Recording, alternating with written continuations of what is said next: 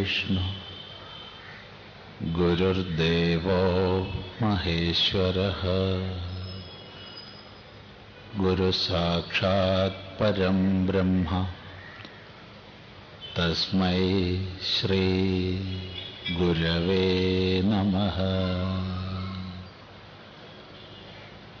ॐ सदाशिवसमारम्भाम् शङ्कराचार्यमध्यमाम् अस्मदाचार्यपर्यन्ताम् वन्दे गुरुपरम्पराम्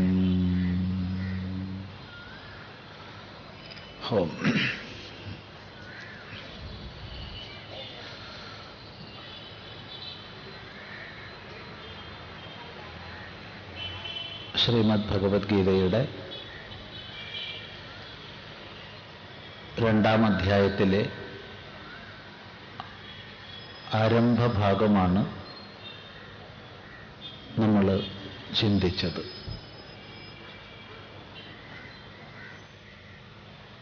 അവിടെ അത്യന്തം ശോകമോഹങ്ങളിൽ പെട്ടിരിക്കുന്ന അർജുനൻ തീർത്തും വിഷാദഗ്രസ്തനായിരിക്കുന്ന അർജുനൻ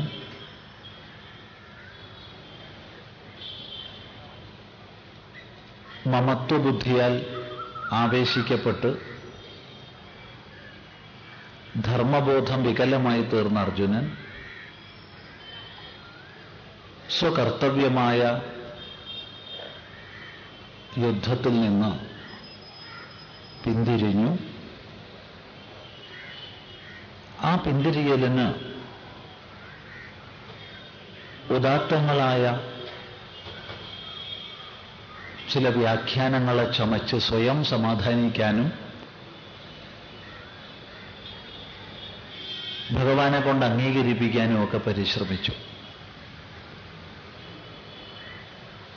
ഈ സന്ദർഭത്തിൽ ധർമ്മത്തിൽ നിന്ന് പിന്തിരിക്കുന്നത് അതിനുദാത്തങ്ങളായ വ്യാഖ്യാനങ്ങളെ ചമയ്ക്കുന്നതെല്ലാം തീർത്തും തെറ്റാണ് എന്ന് ബോധിപ്പിച്ചുകൊണ്ട് രണ്ട് ശ്ലോകങ്ങളിലടങ്ങുന്ന വാസ്തവത്തിൽ വാക്ശരങ്ങളെന്ന് പറയാവുന്ന ഉപദേശത്തെ അല്ലെങ്കിൽ ഒരു ചിന്തിപ്പിക്കാനുള്ള വാക്യത്തെ ഭഗവാൻ ചെയ്തു. അർജുനന്റെ ഉള്ളിന്റെ ഉള്ളിൽ ഒളിഞ്ഞു കിടക്കുന്ന ജിജ്ഞാസു ക്രമികമായി ഉണർന്നു. ഒരു ഘട്ടത്തിൽ എന്താണ് ശ്രേയസ്കരമെന്ന് തനിക്ക് അറിയില്ല എന്നുള്ളത് തുറന്നു പറഞ്ഞു. പിന്നീട് നമ്മൾ കഴിഞ്ഞ ദിവസം ശ്രദ്ധിച്ചു. സമ്പൂർണമായ സമർപ്പണ ഭാവത്തോടുകൂടി ഭഗവാനെ ഗുരുവായി കണ്ട് എന്താണ് ശ്രേയസ് എന്നത് നിശ്ചയിച്ചുറപ്പിച്ച് പറഞ്ഞു തരൂ ഞാൻ നിന്റെ ശിഷ്യനാണ് എന്ന് പറഞ്ഞ് സമർപ്പിച്ചു. മാത്രമല്ല ഈ ലോകത്തിന്റെ മുഴുവൻ ആധിപത്യമോ ദേവരാജ്യത്തിന്റെ പോലും ആധിപത്യമോ നേടിയാലും തന്നെ ഇപ്പോൾ ബാധിച്ചിരിക്കുന്ന ദുഃഖം നീങ്ങുകയില്ല എന്ന തിരിച്ചറിവും അർജുനൻ പ്രകടിപ്പിച്ചു. അതായത് തനിക്ക് ധർമ്മോപദേശമല്ല വേണ്ടത്. തനിക്ക് അർത്ഥപ്രാപ്തിയല്ല വേണ്ടത്. ആത്യന്തികമായ ദുഃഖനിവൃത്തിയിലേക്ക് നയിക്കുന്ന മാർഗദർശനമാണ് തനിക്ക് വേണ്ടത്. ഇതും പറഞ്ഞ് അർജുനൻ അവിടെ ഇരിപ്പായി. ഈ സമയത്താണ് തീർത്തും അർജുനനെ സമാധാനിപ്പിക്കുന്ന മട്ടിൽ നിന്റെ പ്രശ്നങ്ങളൊക്കെ വളരെ നിസ്സാരം തന്നെയെന്ന് ദ്യോതിപ്പിക്കുന്ന മട്ടിൽ പുഞ്ചിരിച്ചുകൊണ്ട് ഭഗവാൻ ഉപദേശം ആരംഭിക്കുന്നത്. വളരെ ശ്രദ്ധേയമായൊരു തലത്തിലാണ് ഉപദേശത്തിന്റെ ആരംഭം. എന്താണ് ഗീതോപദേശത്തിന്റെ ആരംഭം? അശോച്യാനന്വശോചസ്ത്വം പ്രജ്ഞാവാദാംശ്ച ഭാഷസേ ഗതാസു ന ഗതാസുംശ്ച നാനുശോചന്തി പണ്ഡിതാഃ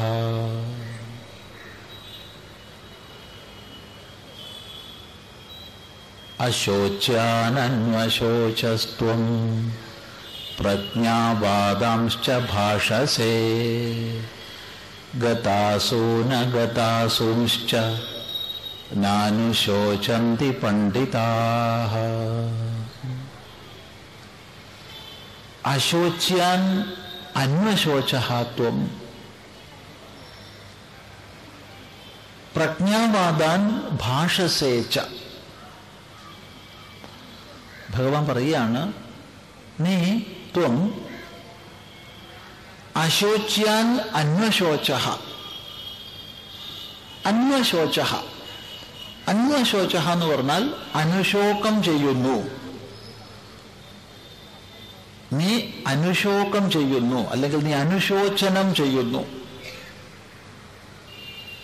ഒരു വസ്തുതയാണ്. ഹേ അർജുന നീ അനുശോചനം ചെയ്യുന്നു. ആരെ സംബന്ധിച്ചാണ് നീ അനുശോചനം ചെയ്യുന്നത്? അശോച്യാൻ. അശോച്യന്മാരെ സംബന്ധിച്ച്. അശോച്യന്മാരെന്ന് പറഞ്ഞാൽ ആരെക്കുറിച്ച് ശോകം ചെയ്യേണ്ടതില്ലയോ അവർ അശോച്യന്മാര്. ആരെക്കുറിച്ചാണോ ശോകം ചെയ്യേണ്ടതില്ലാത്തത്? അവരാണ് അശോച്യന്മാര്. അശോച്യന്മാരെ കുറിച്ച് നീ അനുശോചനം ചെയ്യുന്നു. അതേ സമയത്ത് പ്രജ്ഞാവാദാൻ ഭാഷസേച്ച പ്രജ്ഞാവാദങ്ങളെ പറയുന്നു. ഭഗവാൻ ഭാഷ്യകാരൻ പറയും പ്രജ്ഞാവതാം വാദാൻ. പ്രജ്ഞാവാന്മാരുടെ വിദ്വാൻമാരുടെ വാക്കുകളെ നീ പറയുന്നു.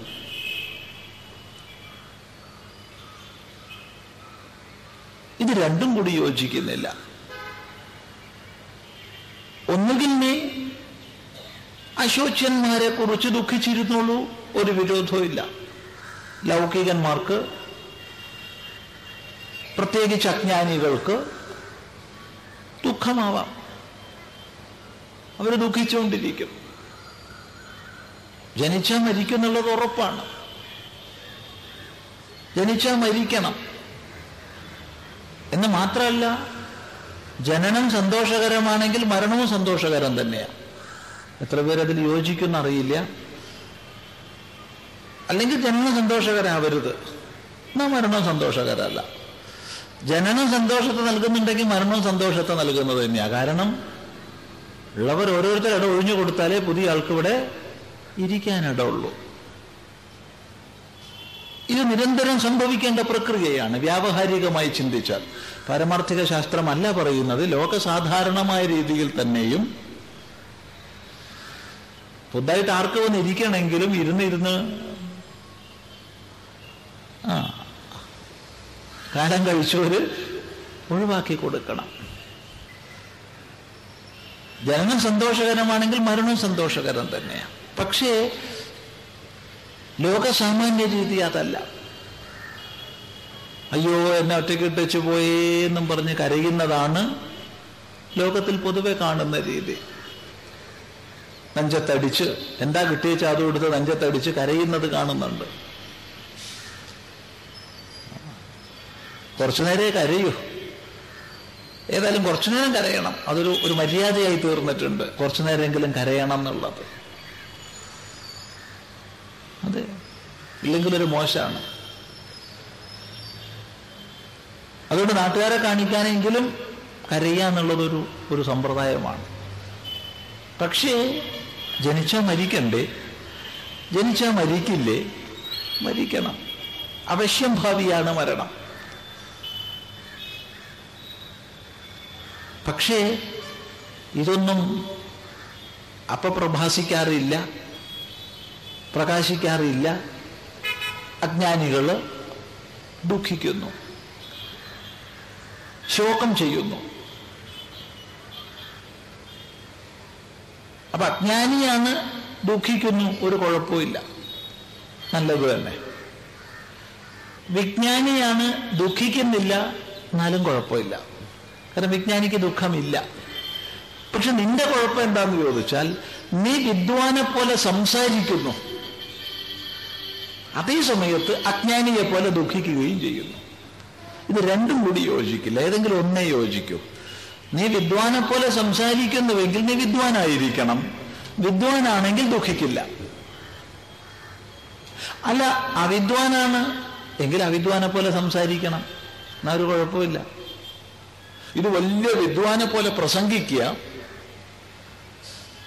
വ്യവഹാരത്തിൽ അവിദ്വാനായിരിക്കുക. അതാണ് അശോച്യാൻ അന്വശോചഹാത്വം അശോച്യന്മാരെ സംബന്ധിച്ച് നീ അനുശോകം ചെയ്യുന്നു. പ്രജ്ഞാവാദാൻ ഭാഷസേച്ച. പ്രജ്ഞാവാദങ്ങളെ വിശേഷിച്ച് പ്രജ്ഞയുള്ളവരുടെ വിദ്വാൻമാരുടെ വിജ്ഞാനികളുടെ വാദങ്ങളെ നീ പറയുകയും ചെയ്യുന്നു. എന്താ കുഴപ്പം?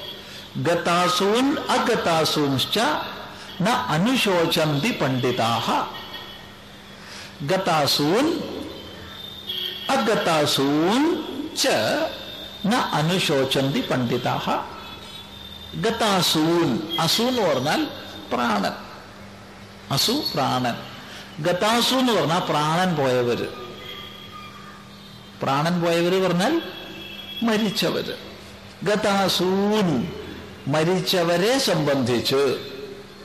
അഗതാസൂൻ മരിക്കാത്തവരെ സംബന്ധിച്ച്. അപ്പൊ മരിച്ചവരെ സംബന്ധിച്ചും മരിക്കാത്തവരെ സംബന്ധിച്ചും ച അനുശോചന്തി പണ്ഡിതാഹ. പണ്ഡിതന്മാർ ദുഃഖിക്കുന്നില്ല. അവിദ്വാൻമാർ രണ്ടു കൂട്ടരെ സംബന്ധിച്ചും ദുഃഖിക്കുന്നുണ്ട്. അയ്യോ അയാൾ മരിച്ചല്ലോ എന്നും ദുഃഖിക്കുന്നുണ്ട്. ഈ പഹൻ എന്താ പോവാത്തത് എന്നും ദുഃഖിക്കുന്നുണ്ട്. ചിലപ്പോൾ അങ്ങനെയാ. മരിക്കാത്തവരെ സംബന്ധിച്ച് ദുഃഖിക്കുന്നുണ്ട്. ഇനി അത് വിപരീതാർത്ഥത്തിൽ മാത്രം എടുക്കണ്ട. സ്നേഹം കൊണ്ടും അങ്ങനെ ദുഃഖിക്കാറുണ്ട്. നമുക്ക് വളരെ പ്രിയപ്പെട്ട ആൾക്കാർ കഷ്ടപ്പെട്ട് കഷ്ടപ്പെട്ട് അങ്ങനെ കിടക്കുന്നത് കാണുക. ആ നരകയാതന കാണുക. അതേസമയത്ത് മരിക്കണമില്ല. ആ സമയത്ത് നമുക്ക് ദുഃഖം തോന്നുന്നു മരിച്ചു കണ്ടാൽ മതിയായിരുന്നു എന്ന് തോന്നാറുണ്ട്. ഇനി ഇങ്ങനെയല്ലാതെ ചിലരെയൊക്കെ സംബന്ധിച്ചപ്പോൾ നമ്മളൊക്കെ ഇരിക്കുന്നത് തന്നെ ചിലർക്ക് വിഷമാ അതെ. അങ്ങനെ ഉണ്ടാവും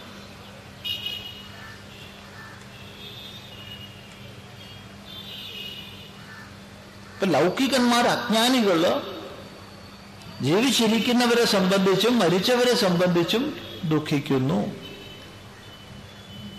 വിദ്വാൻമാരാകട്ടെ ജീവിച്ചിരിക്കുന്നവരെ സംബന്ധിച്ചും മരിച്ചവരെ സംബന്ധിച്ചും ദുഃഖിക്കുന്നില്ല. ഗതാസൂൻ അഗതാസൂംശ്ച ന അനുശോചന്തി പണ്ഡിതാഹ. പണ്ഡിതന്മാർ അനുശോകം ചെയ്യുന്നില്ല. പണ്ഡിതൻ എന്ന് പറഞ്ഞാൽ പണ്ട ആത്മവിഷയ ബുദ്ധി യസ്യ സപണ്ഡിത തേ പണ്ഡിതാഹ. ആർക്കാണോ പണ്ടയുള്ളത് അവനാണ് പണ്ഡിതൻ. പണ്ട എന്ന് പറഞ്ഞാൽ ആത്മജ്ഞാനം. എന്താ ആത്മജ്ഞാനം എന്ന് പറഞ്ഞ അർത്ഥം? ഉള്ളത് എന്തെന്ന അറിവ്. ഉള്ളതിനെ സംബന്ധിക്കുന്ന അറിവ്. എന്താണ് ഉള്ളത്? ഉള്ളതിനെ അറിഞ്ഞവനാണ് പണ്ഡിതൻ.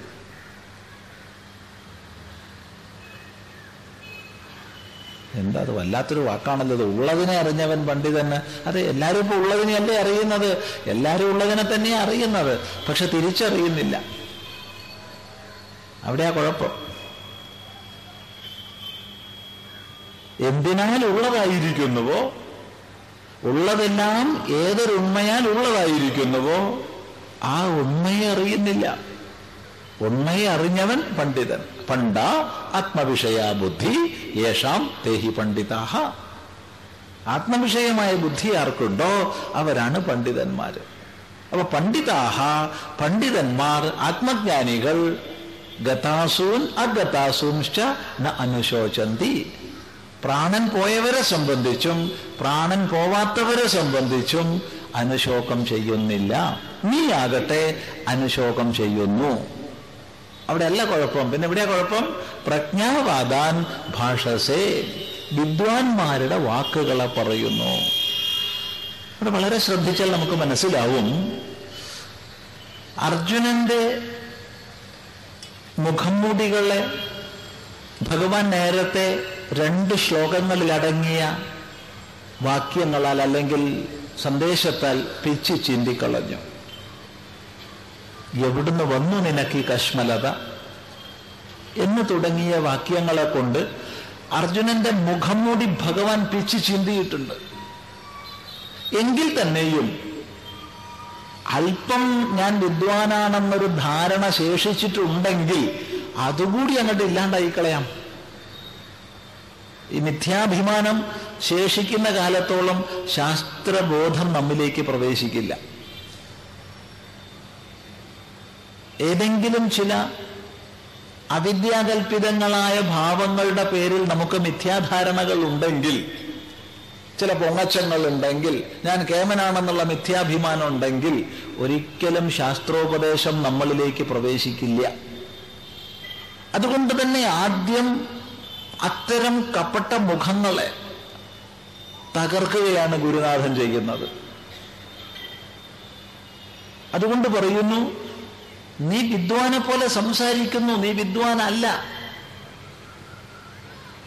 എന്തേ കാരണം? നീ അശോച്യന്മാരെ കുറിച്ച് അനുശോകം ചെയ്യുന്നു. അതേ സമയത്ത് വിദ്വാന്റെ വാക്കുകളെ പറയുന്നു. വിദ്വാൻ ആരെ സംബന്ധിച്ചും ദുഃഖിക്കുന്നില്ല. അപ്പൊ അർജുനന്റെ ഞാൻ വലിയ വിദ്വാനാണെന്നുള്ള മുഖം മൂടിയ ഭഗവാൻ പേച്ചു ചീന്തി നീ വിദ്വാൻ അല്ല എന്ന്. ഇത് മനസ്സിലാക്കി കഴിഞ്ഞാൽ രക്ഷപ്പെട്ടു. ഞാൻ വലിയ കേമന ഞാൻ എല്ലാം അറിയുന്നവനാന്നുള്ളൊരു നാട്യത്തിൽ നമ്മൾ ഇരിക്കുമ്പോൾ ഒരു ഭാവത്തിൽ ഇരിക്കുമ്പോൾ സാക്ഷാൽ ശങ്കരാചാര്യർ വന്നാലും നമുക്ക് ഉപദേശം തരാൻ കഴിയില്ല. നേരെ മറിച്ച് തന്റെ അത്തരം മിഥ്യാധാരണകൾ മിഥ്യാസങ്കല്പങ്ങൾ തച്ചുടയ്ക്കപ്പെടുമ്പോ ശരിയായ പാത്രത്വം തന്നിൽ പ്രകാശിക്കുന്നു. ഗുരുനാഥനിൽ നിന്ന് ശ്രവിക്കാനും ഗ്രഹിക്കാനുമുള്ള അവസ്ഥയിലേക്ക് നാം എത്തിച്ചേരുന്നു. അതാണ് ഇവിടെ സംഭവിക്കുന്നത്. ഒന്ന്. രണ്ട് ആരംഭത്തിൽ തന്നെ പരമമായ ലക്ഷ്യത്തെ സൂചിപ്പിക്കുന്നു. അശോച്യ ശബ്ദവുമായിട്ടാണ് ഗീതോപദേശം ആരംഭിക്കുന്നത്. നമ്മുടെ എല്ലാവരുടെയും ജീവിതത്തിന്റെ ആത്യന്തികമായ ലക്ഷ്യം എന്നത് ദുഃഖനിവൃത്തിയാണ്. സകല മനുഷ്യരും സകല ഉപാസനകളിലൂടെയും സാധനകളിലൂടെയും ലക്ഷീകരിക്കുന്നത് ആത്യന്തികമായ ദുഃഖനിവൃത്തിയിലേക്ക് ഉയരുക എന്നതാണ്. വേദാന്ത ശാസ്ത്രത്തിന്റെ ലക്ഷ്യം മറ്റൊന്നല്ല ദുഃഖനിവൃത്തിയാണ്. ഈ ദുഃഖനിവൃത്തിയാകുന്ന ലക്ഷ്യത്തെ ആരംഭത്തിൽ തന്നെ സൂചിപ്പിക്കുകയാണ് അശോച്യ ശബ്ദം കൊണ്ട്. മറ്റൊന്നുകൂടി പറയട്ടെ. ഗീതോപദേശം അവസാനിപ്പിക്കുന്നത് ഏത് ശബ്ദത്തോടു കൂടിയ മാശുച. സർവധർമാൻ പരിത്യജ്യ മാം ഏകം ശരണം വ്രജ. അഹം ത്വാ സർവപാപേഭ്യോ മോക്ഷയിഷ്യാമി മാശുച ഇതാണ് അവസാനം ഭഗവാൻ പറയണത്. ഉപദേശത്തിൽ അവസാനത്തെ വാക്യം ഇതാ. ദുഃഖിക്കരുത്. ദുഃഖിക്കരുത്. ദുഃഖിക്ക ദുഃഖിക്കാത്തവരെ കുറിച്ച് സൂചിപ്പിച്ചാണ് ഉപദേശം ആരംഭിക്കുന്നത്. ദുഃഖിക്കരുതെന്ന സന്ദേശം നൽകിക്കൊണ്ടാണ് ഉപദേശം അവസാനിക്കുന്നത്. അപ്പോൾ ഉപക്രമ ഉപസംഹാരങ്ങളെ ചിന്തിച്ചാൽ ഗീതയുടെ സന്ദേശം ദുഃഖനിവൃത്തിയാണ്. ദുഃഖനിവൃത്തി. നമ്മളെല്ലാം അന്വേഷിക്കുന്നത് ദുഃഖനിവൃത്തിയെയാണ്. ഗീത പ്രദാനം ചെയ്യുന്നത് ദുഃഖനിവൃത്തിയാണ്. ശ്രദ്ധിക്കുക. അശോച്യാനന്വശോചസ്ത്വം പ്രജ്ഞാവാദാംശ്ച ഭാഷസേ. ഗതാസോ ന ഗതാസൂംശ്ച നാനുശോചന്തി പണ്ഡിതാഹ. പണ്ഡിതന്മാർ രണ്ട് കൂട്ടരെ കുറിച്ചും ദുഃഖിക്കണില്ല. എന്നാൽ നീ ആവട്ടെ പണ്ഡിതനെ പോലെ സംസാരിക്കുന്നു ദുഃഖിക്കുകയും ചെയ്യുന്നു. ഇത് രണ്ടും കൂടി ചേരില്ല. പരമമായൊരു ഉപദേശം നൽകുകയും ചെയ്തു. അർജുനന്റെ മിഥ്യാധാരണയെ നശിപ്പിക്കുകയും ചെയ്തു. തദ്വാര അർജുനനെ ഗുരുപദേശത്തിലേക്ക് ശ്രദ്ധിക്കാൻ പ്രേരിപ്പിക്കുകയും ചെയ്തു. കാരണം തന്റെ ധാരണ ശരിയല്ല എന്ന് ബോധിപ്പിക്കപ്പെടുമ്പോഴാണ് എന്നാ ശരിയായത് എന്ത് എന്നറിയാനുള്ള ശരിയായ ജിജ്ഞാസ ഒരു വ്യക്തിയിൽ ഉണ്ടാവുന്നത് ഒന്നും കൂടി ശ്രദ്ധിക്കുക. നേരത്തെ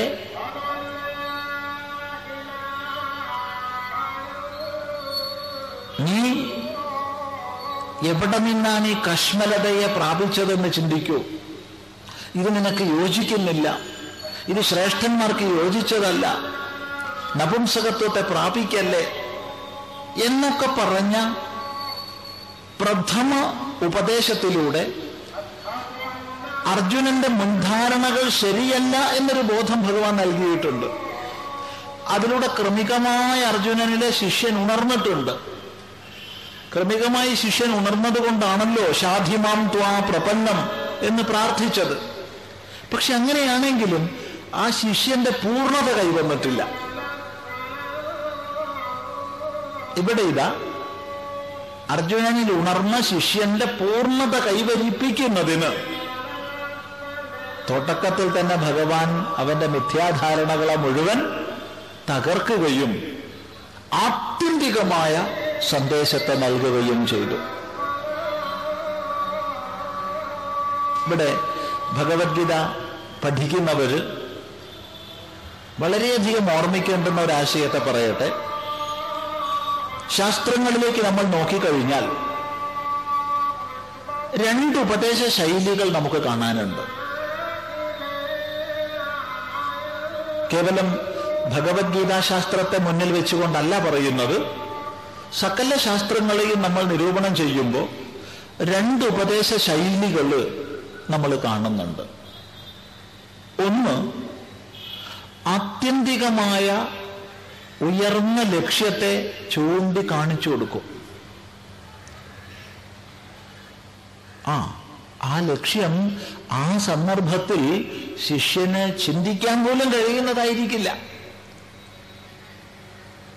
ഒന്നുകൂടി പറയാം. ഉയർന്ന പരമമായ ലക്ഷ്യത്തെ ആദ്യം ചൂണ്ടിക്കാണിച്ചു കൊടുക്കും ആ ഉന്നതമായ ലക്ഷ്യം ആ സന്ദർഭത്തിൽ ശിഷ്യന് ചിന്തിക്കാൻ പോലും കഴിയുന്നതായിരിക്കില്ല. പക്ഷെ അത് തന്നെ ചൂണ്ടിക്കാണിച്ചു കൊടുക്കും. അതിൽ വിട്ടുവീഴ്ചയൊന്നും ചെയ്യില്ല. എന്നിട്ട് ക്രമികമായി അവനെ കൈപിടിച്ച് അതിലേക്ക് നടത്തും. അതാണ് ഒരു ഉപദേശ ശൈലി രണ്ടാമത്തെ ഉപദേശ ശൈലി ആത്യന്തികമായ ലക്ഷ്യം ആദ്യം ബോധിപ്പിക്കില്ല. പിന്നെയോ ശരിയായ മാർഗത്തിലൂടെ ക്രമികമായ കാൽവെപ്പുകളോടുകൂടി ശിഷ്യനെ ഗുരുനാഥൻ നയിക്കും.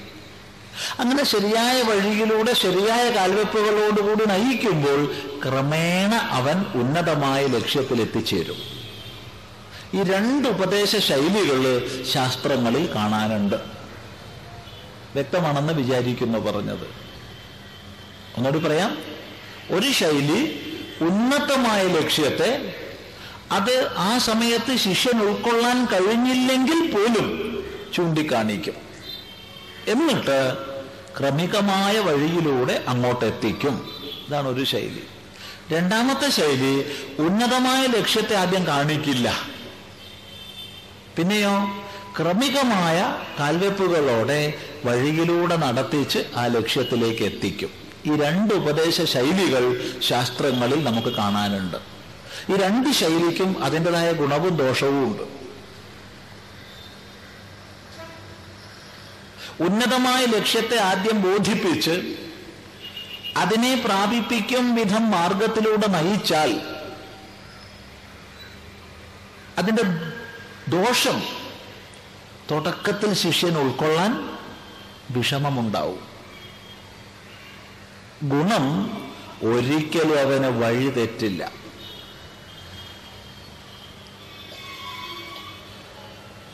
ഉന്നതമായ ലക്ഷ്യത്തെ അതിനെ താൻ പ്രാപിച്ചില്ലെങ്കിൽ പോലും ബുദ്ധിതലത്തിൽ സുവ്യക്തമായ ഒരാൾ മനസ്സിലാക്കി കഴിഞ്ഞാൽ ഒരിക്കലും അവന് വഴി പഴക്കില്ല.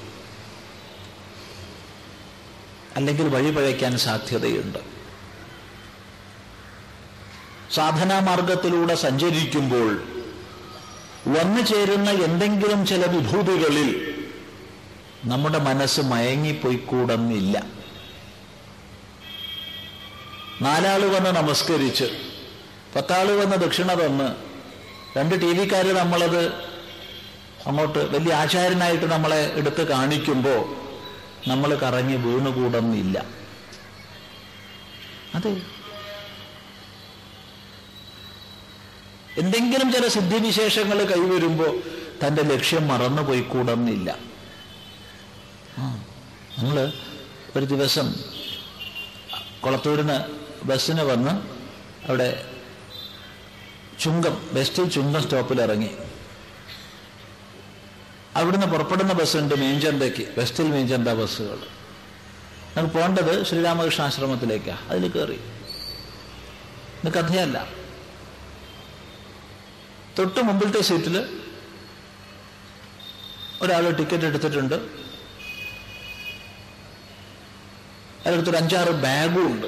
ഒരാൾ അങ്ങനെ ഓർമ്മിക്കാൻ കാരണം അതാ അഞ്ചാറ് ബാഗുണ്ട് അയാളെ കയ്യിൽ അയാൾ ടിക്കറ്റ് എടുത്തത് മീൻചന്തയ്ക്കാണ് ബസ് മുന്നോട്ട് നീങ്ങി ഒന്ന് രണ്ട് മൂന്ന് സ്റ്റോപ്പ് കഴിഞ്ഞു. മുമ്പൊന്ന് ക്ലീനർ വിളിച്ചു പറയുന്നു മീൻചന്ത മീൻചന്ത മീൻചന്ത ഉടനെ ഇയാൾ ഇറങ്ങി ഇതൊക്കെ എടുത്തിട്ട്. ഇറങ്ങാൻ നോക്കുമ്പോൾ നമ്മൾ പറഞ്ഞു നിങ്ങൾക്ക് ഇറങ്ങാനായിട്ടില്ല കേട്ടോ. ഇറങ്ങാനായിട്ടില്ല ഇനിയും കുറേ പോകാനുണ്ട് ഇപ്പൊ ഇംഗ്ലീഷ് പള്ളി എത്തിയിട്ടേ ഉള്ളൂ. ഇറങ്ങാനായിട്ടില്ല ചോദിച്ചു നിങ്ങളെ പറയണത്? ഓ ഇയാളിപ്പോ അവ അഞ്ചാറ് ബാഗ് എടുത്ത് ഇറങ്ങി. ഒരു പക്ഷേ ഈ ബാഗൊക്കെ ഉള്ളത് കൊണ്ടായിരിക്കാം കണ്ടക്ടർ ഇയാളെ തിരിച്ചറിഞ്ഞിട്ട് വേഗം വിളിച്ചു എന്താ നിങ്ങൾ ഇവിടെ ഇറങ്ങിയ മനുഷ്യ? നിങ്ങൾക്ക് ഇറങ്ങാനായിട്ടില്ലല്ലോ കയറൂ ഉടനെ ഇയാൾ ഇതൊക്കെ കൊണ്ട് വീണ്ടും കയറി സീറ്റ് അവിടെ അങ്ങനെ വെച്ചിരിക്കുമല്ലോ അയാൾക്ക് വേണ്ടിയിട്ട്. അതിൽ വേറെ ആൾക്കാർ ഇരുന്നിട്ടുണ്ട് സീറ്റില്ല ഈ പാവ ഈ തിക്കിലും തിരക്കിലും ഈ ബാഗുമായിട്ട് നിൽക്കുകയാണ്. എന്ത് ഇയാൾ ഇറങ്ങിയത് ഇയാൾ ഇറങ്ങിയത് ക്ലീനറെ വിളിച്ചു പറയുന്നു മീൻചന്ത മീൻചന്ത മീൻചന്ത അത് കേട്ടിട്ടാണ്. ഒരിക്കൽ ബസ്സിൽ കയറി ഇരുന്ന് കഴിഞ്ഞാൽ മനസ്സിലാക്കണം ഇനി ക്ലീനർ വിളിച്ചു പറയുന്നത് തന്നെ സംബന്ധിച്ചല്ല. പുറമേ ഉള്ളവരെ ബസ്സിനുള്ളിലേക്ക് ആകർഷിക്കാനാണ്. ഇയാളെ സംബന്ധിച്ചല്ല. പക്ഷെ ഇത് ഇയാളെ സംബന്ധിച്ചാണെന്ന് ഇയാൾ തെറ്റിദ്ധരിച്ചു. നല്ല കാലത്തിന് കണ്ടക്ടർ തിരിച്ചറിഞ്ഞു ഇയാൾ അകത്തേക്ക് വിളിച്ചു. നിങ്ങൾ ഒന്ന് സങ്കല്പിക്കൂ ഇയാൾ അവിടെ ഇംഗ്ലീഷ് പള്ളി സ്റ്റോപ്പിൽ ഇറങ്ങി നിൽക്കുമ്പോഴാ ഒരാൾ ഓടി വന്നത്. ഓ എത്ര വേഗം നിങ്ങൾ മീൻചന്തെത്തി അപാര പുണ്യവാനാണ് കേട്ടോ. ഒരു ദക്ഷിണയും കൊടുത്ത് നമസ്കരിച്ചു എന്ന് വിചാരിച്ചോളൂ. അയാൾ അങ്ങോട്ട് പൊങ്ങും. ഞാൻ എത്ര പെട്ടെന്ന് മീൻചന്ത എത്തിയെന്ന് അപ്പോഴത്തേക്കായിരിക്കും രണ്ട് ചാനലുകാർ പണിയൊന്നുമില്ലാത്തവര് വന്ന് ഫോട്ടോ എടുക്കണത് ആ മീൻചന്ത ഇത്ര പെട്ടെന്ന് മേഞ്ചാന്ത എത്തിയിരിക്കുന്നു ഇയാൾ. അതോടുകൂടി പിന്നെ ഇയാൾ ലോകത്തൊന്നും ആയിരിക്കില്ല. നിലം വിട്ടാ പിന്നെ പോവുക. ഇത് സംഭവിക്കും. പറഞ്ഞതിന്റെ അർത്ഥം മനസ്സിലാക്കുക. നേരെ മറിച്ച് തുടക്കത്തിൽ തന്നെ ഉന്നതമായ ലക്ഷ്യം മനസ്സിലാക്കിയിട്ടുണ്ടെങ്കിൽ ഒരിക്കലും മാർഗതലത്തെ ലക്ഷ്യമായി തെറ്റിദ്ധരിക്കില്ല. മാർഗതലത്തിൽ വന്നു ചേരുന്ന ചമൽക്കാരങ്ങളെയോ വിഭൂതികളെയോ കണ്ട് കണ്ണ് മഞ്ഞളിച്ച് മയങ്ങി വീഴില്ല. അവൻ അതൊക്കെ നിസ്സാരമായിരിക്കും. ഇതാണ് ഉന്നതമായ ലക്ഷ്യത്തെ തുടക്കത്തിൽ ബോധിപ്പിച്ച് അനന്തരം മാർഗത്തിലൂടെ ചരിപ്പിച്ചാലുള്ള ഗുണം. ദോഷം എന്തെന്ന് ചോദിച്ചാൽ ശിഷ്യന് തുടക്കത്തിൽ ഉന്നതമായ തത്വം വേണ്ടത്ര ഉൾക്കൊള്ളാൻ കഴിഞ്ഞു എന്ന് വരില്ല. അവിടെയാണ് രണ്ടാമത്തെ ശൈലി. ഉന്നതമായ ലക്ഷ്യത്തെക്കുറിച്ച് ബോധിപ്പിക്കാതെ ക്രമികമായി ധർമ്മമാർഗത്തിലൂടെ ചരിപ്പിക്കുക. അങ്ങനെ ക്രമികമായി മാർഗത്തിലൂടെ ചരിപ്പിച്ചാൽ ഉന്നതമായ ലക്ഷ്യത്തിൽ എത്തിച്ചേരും എത്തിച്ചേരുമെന്നുള്ളതിൽ സംശയമില്ല. എങ്കിൽ പറയട്ടെ ഭഗവത്ഗീതോപദേശത്തിൽ ഭഗവാൻ അവലംബിച്ചത് ആദ്യം പറഞ്ഞ രീതിയാണ് ഉന്നതമായ ലക്ഷ്യത്തെ ആദ്യം ബോധിപ്പിക്കുന്നു. അനന്തരം ക്രമികമായി മാർഗത്തിലൂടെ നയിക്കുന്നു.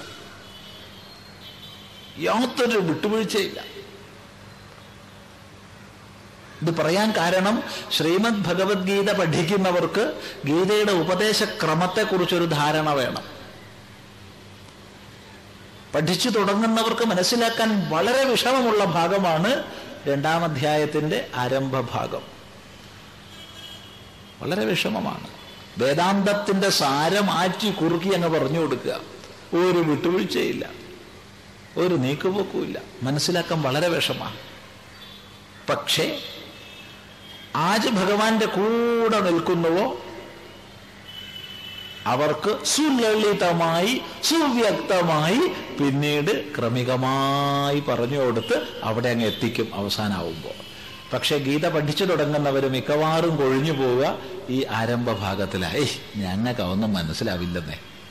അതൊന്നും പോയി പഠിച്ചിട്ട് കാര്യമില്ല. ഒന്നും തലേ കയറില്ല എന്ന് പറഞ്ഞിട്ട് അങ്ങോട്ട് നിർത്തും പഠനം. എന്നാൽ രണ്ടാമധ്യായം പഠിച്ച് പൂർത്തിയാക്കി കഴിഞ്ഞാൽ പിന്നെ ഒരു പ്രശ്നമില്ല. പതിനെട്ട് അധ്യായവും പഠിക്കാം. ഇത് പ്രത്യേകം ശ്രദ്ധിക്കുക.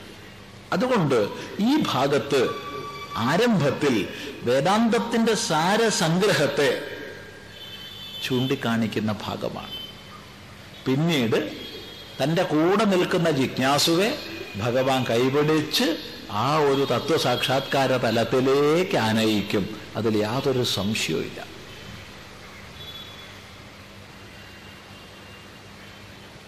അതുകൊണ്ട് ഇവിടെ നമ്മൾ ഇപ്രാവശ്യം ചിന്തിച്ച് തുടങ്ങുന്ന രണ്ടാം അധ്യായം വേണ്ടത്ര ദഹിക്കുന്നില്ല എന്നാർക്കും വിഷമം തോന്നരുത്. ഇതാണ് ഗീതയുടെ അല്ല സമസ്ത വേദാന്ത ശാസ്ത്രത്തിന്റെയും സാരം. നല്ലപോലെ ശ്രവിച്ച് നല്ലപോലെ മനനം ചെയ്ത് ഗ്രഹിക്കാൻ ശ്രമിക്കുക. എന്നാൽ ഇതൊന്നും അങ്ങോട്ട് മാറ്റിയിട്ട് ലളിതമായി പറയുന്ന ഭാഗം കണ്ട് തുടങ്ങിയാൽ പോരെ. എന്നാ ഭഗവാൻ അങ്ങനെ ചെയ്താൽ മതിയായിരുന്നല്ലോ. അതുകൊണ്ട് നമ്മൾ രണ്ടും ഒന്നിച്ച് ഒന്നായി ഭഗവത് ഉപദേശത്തെ ശ്രദ്ധിക്കാം. എന്തുകൊണ്ട് അശോച്യന്മാരാണ് അവർ? ആരെക്കുറിച്ച് നീ ദുഃഖിക്കുന്നുവോ? ആരെക്കുറിച്ചാ ദുഃഖിക്കുന്നേ? അയ്യോ ഇവരെയൊക്കെ ഞാൻ കൊല്ലേണ്ടി വരുമല്ലോ ഞാൻ കാരണം ഇവരൊക്കെ മരിക്കുമല്ലോ ഇതാലോചിച്ചിട്ടല്ലേ നീ ദുഃഖിക്കുന്നേ? എന്നാൽ ആരെക്കുറിച്ച് നീ ദുഃഖിക്കുന്നുവോ? അവരെല്ലാം അശോച്യന്മാരാണ്. അവരെക്കുറിച്ച് നീ ദുഃഖിക്കേണ്ട ആവശ്യമില്ല.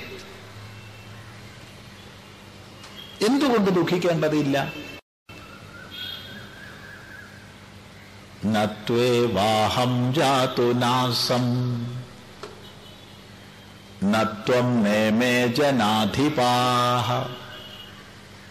നൈവന ഭവിഷ്യാമ സർവേ വയമത പരം.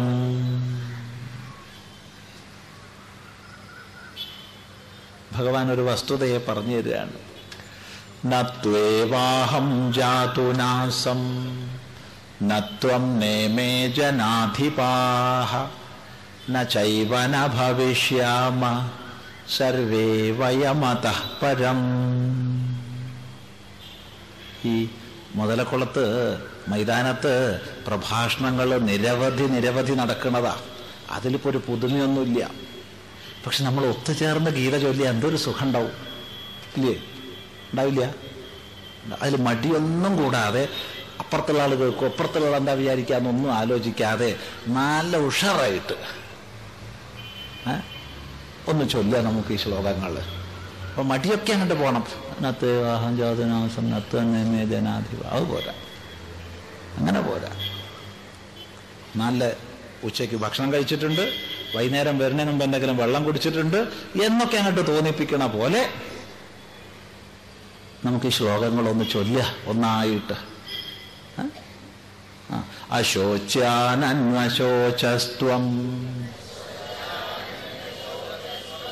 പ്രജ്ഞാവാദാംശ്ച ഭാഷസേ.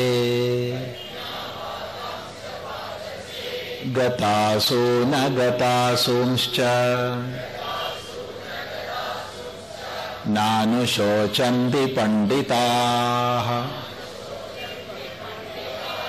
न त्वेवाहं जातु नासम् न त्वं नेमे जनाधिपाः न चैव न भविष्याम सर्वे वयमतः परम् പറയാണ് നത്വേവാഹം ജാതുനാസം ജാതു ഒരിക്കലും തന്നെ അഹം ഞാൻ ന ആസം ഇത് ന. ഇല്ലായിരുന്നു എന്നില്ല. ഒരിക്കലും തന്നെ ഞാൻ ഇല്ലായിരുന്നു എന്നില്ല.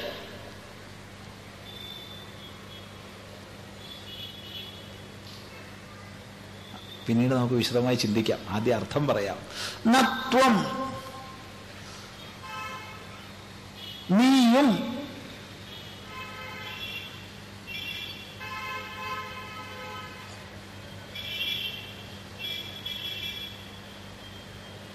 ന ഇമേ ജനാധിപാഹ. ഈ രാജാക്കന്മാരും എന്നുവെച്ചാൽ ഞാൻ ഒരിക്കലും ഇല്ലായിരുന്നു എന്നില്ല. നീ ഒരിക്കലും ഇല്ലായിരുന്നു എന്നില്ല. ഈ രാജാക്കന്മാർ ഒരിക്കലും ഇല്ലായിരുന്നു എന്നില്ല. നൈവന ഭവിഷ്യാമ സർവേ വയം. സർവേ വയം നമ്മളെല്ലാം ന ഭവിഷ്യാമ ഇതി ന. ഇല്ലാതാവും എന്നില്ല. അതഃപരം അതിനുശേഷം. നമ്മൾ സാധാരണഗതിയിൽ ഈ ജീവിതത്തെ സംബന്ധിച്ച് പറയുമ്പോൾ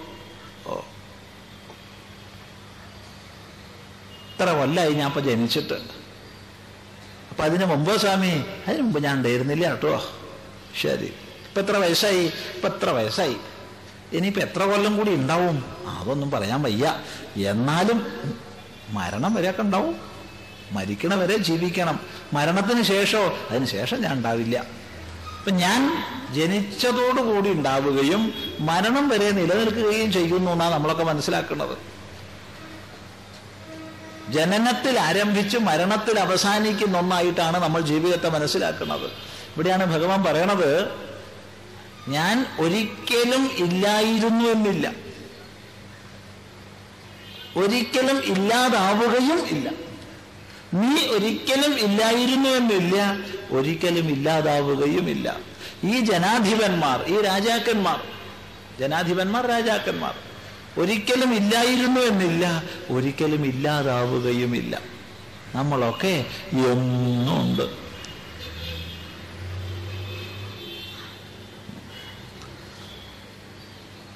ഒരിക്കൽ ഒരാളൊരു വഴിക്ക് നടന്നു പോവുക. ബ്രഹ്മസൂത്ര ഭാഷ്യത്തിൽ ഭഗവാൻ ഭാഷ്യകാരൻ ശങ്കരാചാര്യസ്വാമികൾ പറയുന്നൊരു ദൃഷ്ടാന്തമാണ്. അയാൾ വഴിയോരത്ത് കുറെ മണ്ണ് കൂട്ടിയിട്ടത് കണ്ടു. മണ്ണ് കൂനയാക്കി ഇട്ടിട്ടുണ്ട് അയാൾ അങ്ങ് നടന്നുപോയി. അയാൾ ജോലിയെല്ലാം ചെയ്ത് അന്ന് വൈകിട്ട് ആ വഴിക്ക് നടന്നു വരിക തിരിച്ചിട്ട്. അപ്പൊ അവിടെ കുറേ കലങ്ങൾ ഉണക്കാൻ വെച്ചിട്ടുണ്ട്. അപ്പൊ ഇയാൾ പറയാണ് ഈ കുടങ്ങളൊക്കെ രാവിലെ വെറും മണ്ണായിരുന്നു എന്ന് പറഞ്ഞു. വൈകുന്നേരം അവിടെ ഉണക്കാൻ വെച്ച കുടങ്ങളെ കണ്ടയാൾ പറയുകയാണ് ആത്മഗതം ചെയ്യുക വേറെ ആരോടുമല്ല ഇതെല്ലാം രാവിലെ മണ്ണായിരുന്നു എന്ന് പറഞ്ഞു. ഇതാണ് ഭഗവാൻ ഭാഷ്യകാരൻ പറഞ്ഞു തരുന്ന ദൃഷ്ടാന്തം. നമുക്കിത് കുറച്ചും കൂടി നീട്ടാനുള്ള സ്വാതന്ത്ര്യമുണ്ട്. നമ്മൾ നീട്ടുകയാണ്. ഇയാൾ വീട്ടിൽ പോയി സുഖമായി കിടന്നുറങ്ങി. അന്ന് രാത്രി പേരും മഴ പെയ്തു. രാവിലെ ഇയാൾ ആ വഴിക്ക് വീണ്ടും പോവുക. അപ്പൊ നോക്കുമ്പോ കുറേ ചെളി മാത്രം അവിടെ. അപ്പൊ ഇയാൾ പറയാണ് ഇതൊക്കെ ഇന്നലെ വൈകുന്നേരം കുടങ്ങളായിരുന്നു. കാരണം കുടം ചുട്ടെടുത്തിട്ടില്ല. ഉണ്ടാക്കിയിട്ടേ ഉള്ളൂ. ഉണ്ടാക്കി ഉണക്കാൻ വെച്ചിരിക്കുക. ഇനി ഉണങ്ങിയിട്ട് വേണം ചൂളയിൽ വെച്ച് ചൂടാൻ. ചൂളയിൽ വെച്ച് ചുട്ട് കഴിഞ്ഞാൽ പിന്നെ മഴയത്ത് ഒരു കേടും വരാൻ പോണില്ല. ഇതുണ്ടാക്കി ഉണക്കാൻ വെച്ച സമയത്ത് തന്നെ പെരും മഴ പെയ്തു. ഇതൊക്കെ വീണ്ടും അലിഞ്ഞ് മണ്ണായി ചളിയായി. അപ്പോൾ ഇയാളുടെ പ്രതികരണം ഇയാൾക്ക് പ്രത്യേകിച്ച് വികാരങ്ങളൊന്നുമില്ല. നേരത്തെ പറഞ്ഞ പോലെ തന്നെയാ. ഇതൊക്കെ നേരത്തെ ഇന്നലെ വൈകിട്ട് ഇതൊക്കെ കുടങ്ങളായിരുന്നു. ഇപ്പൊ ഇത് വെറും മണ്ണാണ്. ഈ പറഞ്ഞ ദൃഷ്ടാന്തത്തിൽ ഇതൊക്കെ മണ്ണായിരുന്നു എന്ന് പറഞ്ഞത് ശരിയോ തെറ്റോ? ശരിയാണ്. ഇതൊക്കെ മണ്ണായിരുന്നു എന്ന് പറഞ്ഞത് ശരിയാണ്. പക്ഷെ മണ്ണായിരുന്നു എന്ന് പറയപ്പെട്ട വസ്തു ഇപ്പോ കുടമായി ഇരിക്കുമ്പോഴെന്താ? മണ്ണ് തന്നെയാ. മണ്ണല്ലാത്ത ഒരു വസ്തു അതിലില്ല. അപ്പൊ ഇപ്പോഴത്തെ കുടമാണെന്ന് പറയുമ്പോഴും മണ്ണല്ലാത്ത ഒരു വസ്തു അതിലില്ല. ഇപ്പോഴും അത് മണ്ണ് തന്നെയാ. അത് കഴിഞ്ഞ് അന്ന് രാത്രി പെരുമഴ പെയ്തു. അതൊക്കെ വീണ്ടും കുടത്തിന്റെ ആകൃതി ഇല്ലാതായി. വീണ്ടും മണ്ണ് തന്നെയായി. ഇപ്പോഴും അത് മണ്ണ് തന്നെയാണ് വസ്തു മണ്ണ് എന്നുള്ളതിൽ കൂടുതലും വന്നിട്ടില്ല കുറയലും വന്നിട്ടില്ല. പക്ഷേ മധ്യകാലഘട്ടത്തിൽ അതിൽ കുടം എന്ന നാമരൂപങ്ങൾ പ്രകടമായി. ഈ നാമരൂപങ്ങൾ പ്രകടമായപ്പോൾ കുടം സൃഷ്ടിക്കപ്പെട്ടു അത് കുടമായി നമ്മൾ കണ്ടു അതിനെ. കുടമായപ്പോൾ കൂടുതലായിട്ട് ഒന്നും വന്നിട്ടില്ല ഒന്നും പോയിട്ടുമില്ല. മണ്ണ് മണ്ണ് തന്നെ. മണ്ണാകുന്ന അധിഷ്ഠാന വസ്തുവിൽ ഒരേറ്റവും വന്നിട്ടില്ല ഒരു കുറച്ചിലും വന്നിട്ടില്ല. മണ്ണ് മണ്ണായിരിക്കെ അത് കുടമെന്ന് കാണപ്പെട്ടു. ഇപ്പൊ കുടത്തിന്റെ നാമരൂപങ്ങൾ ഉടഞ്ഞപ്പോ മണ്ണ് മണ്ണ് തന്നെ. അപ്പോൾ ഈ കുടം ഉണ്ട് എന്ന് നമ്മൾ പറയുന്നതിന്റെ പിന്നിലുള്ള ഉണ്മ ആരുടെ ഉണ്മയാണ്? ഇവിടെ നമ്മൾ ഈ നിലവിളക്കുണ്ട് എന്ന് പറയുന്നിടത്ത് നിലവിളക്കുണ്ട് എന്ന് നമ്മൾ പറയുന്നിടത്ത് ഉമ്മ വിളക്കിന്റെ ഉണ്മയാണോ ഓടിന്റെ ഉണ്മയാണോ? ലളിതമായ ചോദ്യമാണ്. ലളിതമാണ് മറുപടി. ഇവിടെ നിലവിളക്ക് ഓടുവിളക്ക് ഉണ്ടെന്ന് പറയുന്നതിന്റെ പിന്നിലുള്ള ഉണ്മ ഓടിന്റെ ഉണ്മയാണ് വിളക്കിന്റെ ഉണ്മയല്ല. കാരണം ആ നിലവിളക്ക് ഓടുകൊണ്ടുണ്ടാക്കിയ വിളക്ക് അതുകൊണ്ട് ഞാൻ ഓട്ടുവിളക്ക് എന്ന് വിളിച്ചു. അതിന് അഞ്ച് കിലോഗ്രാം തൂക്കമുണ്ടെങ്കിൽ അതിൽ വസ്തു അഞ്ച് കിലോഗ്രാം ഓടാണ്. നമുക്കറിയാം. വിളക്കിന് എത്രയാ തൂക്കം? വിളക്കിന് തൂക്കമില്ല. വിളക്കിന് തൂക്കം. വിളക്കിന് അഞ്ച് കിലോഗ്രാം ആരും പറഞ്ഞേക്കരുത്. വിളക്കിന് അഞ്ച് കിലോഗ്രാം ഇല്ല അഞ്ചും അഞ്ചും പത്ത് കിലോഗ്രാം ആവണം അപ്പൊ അതില്ല. ഓട് അഞ്ച് കിലോഗ്രാം ആണ് സംശയമില്ല.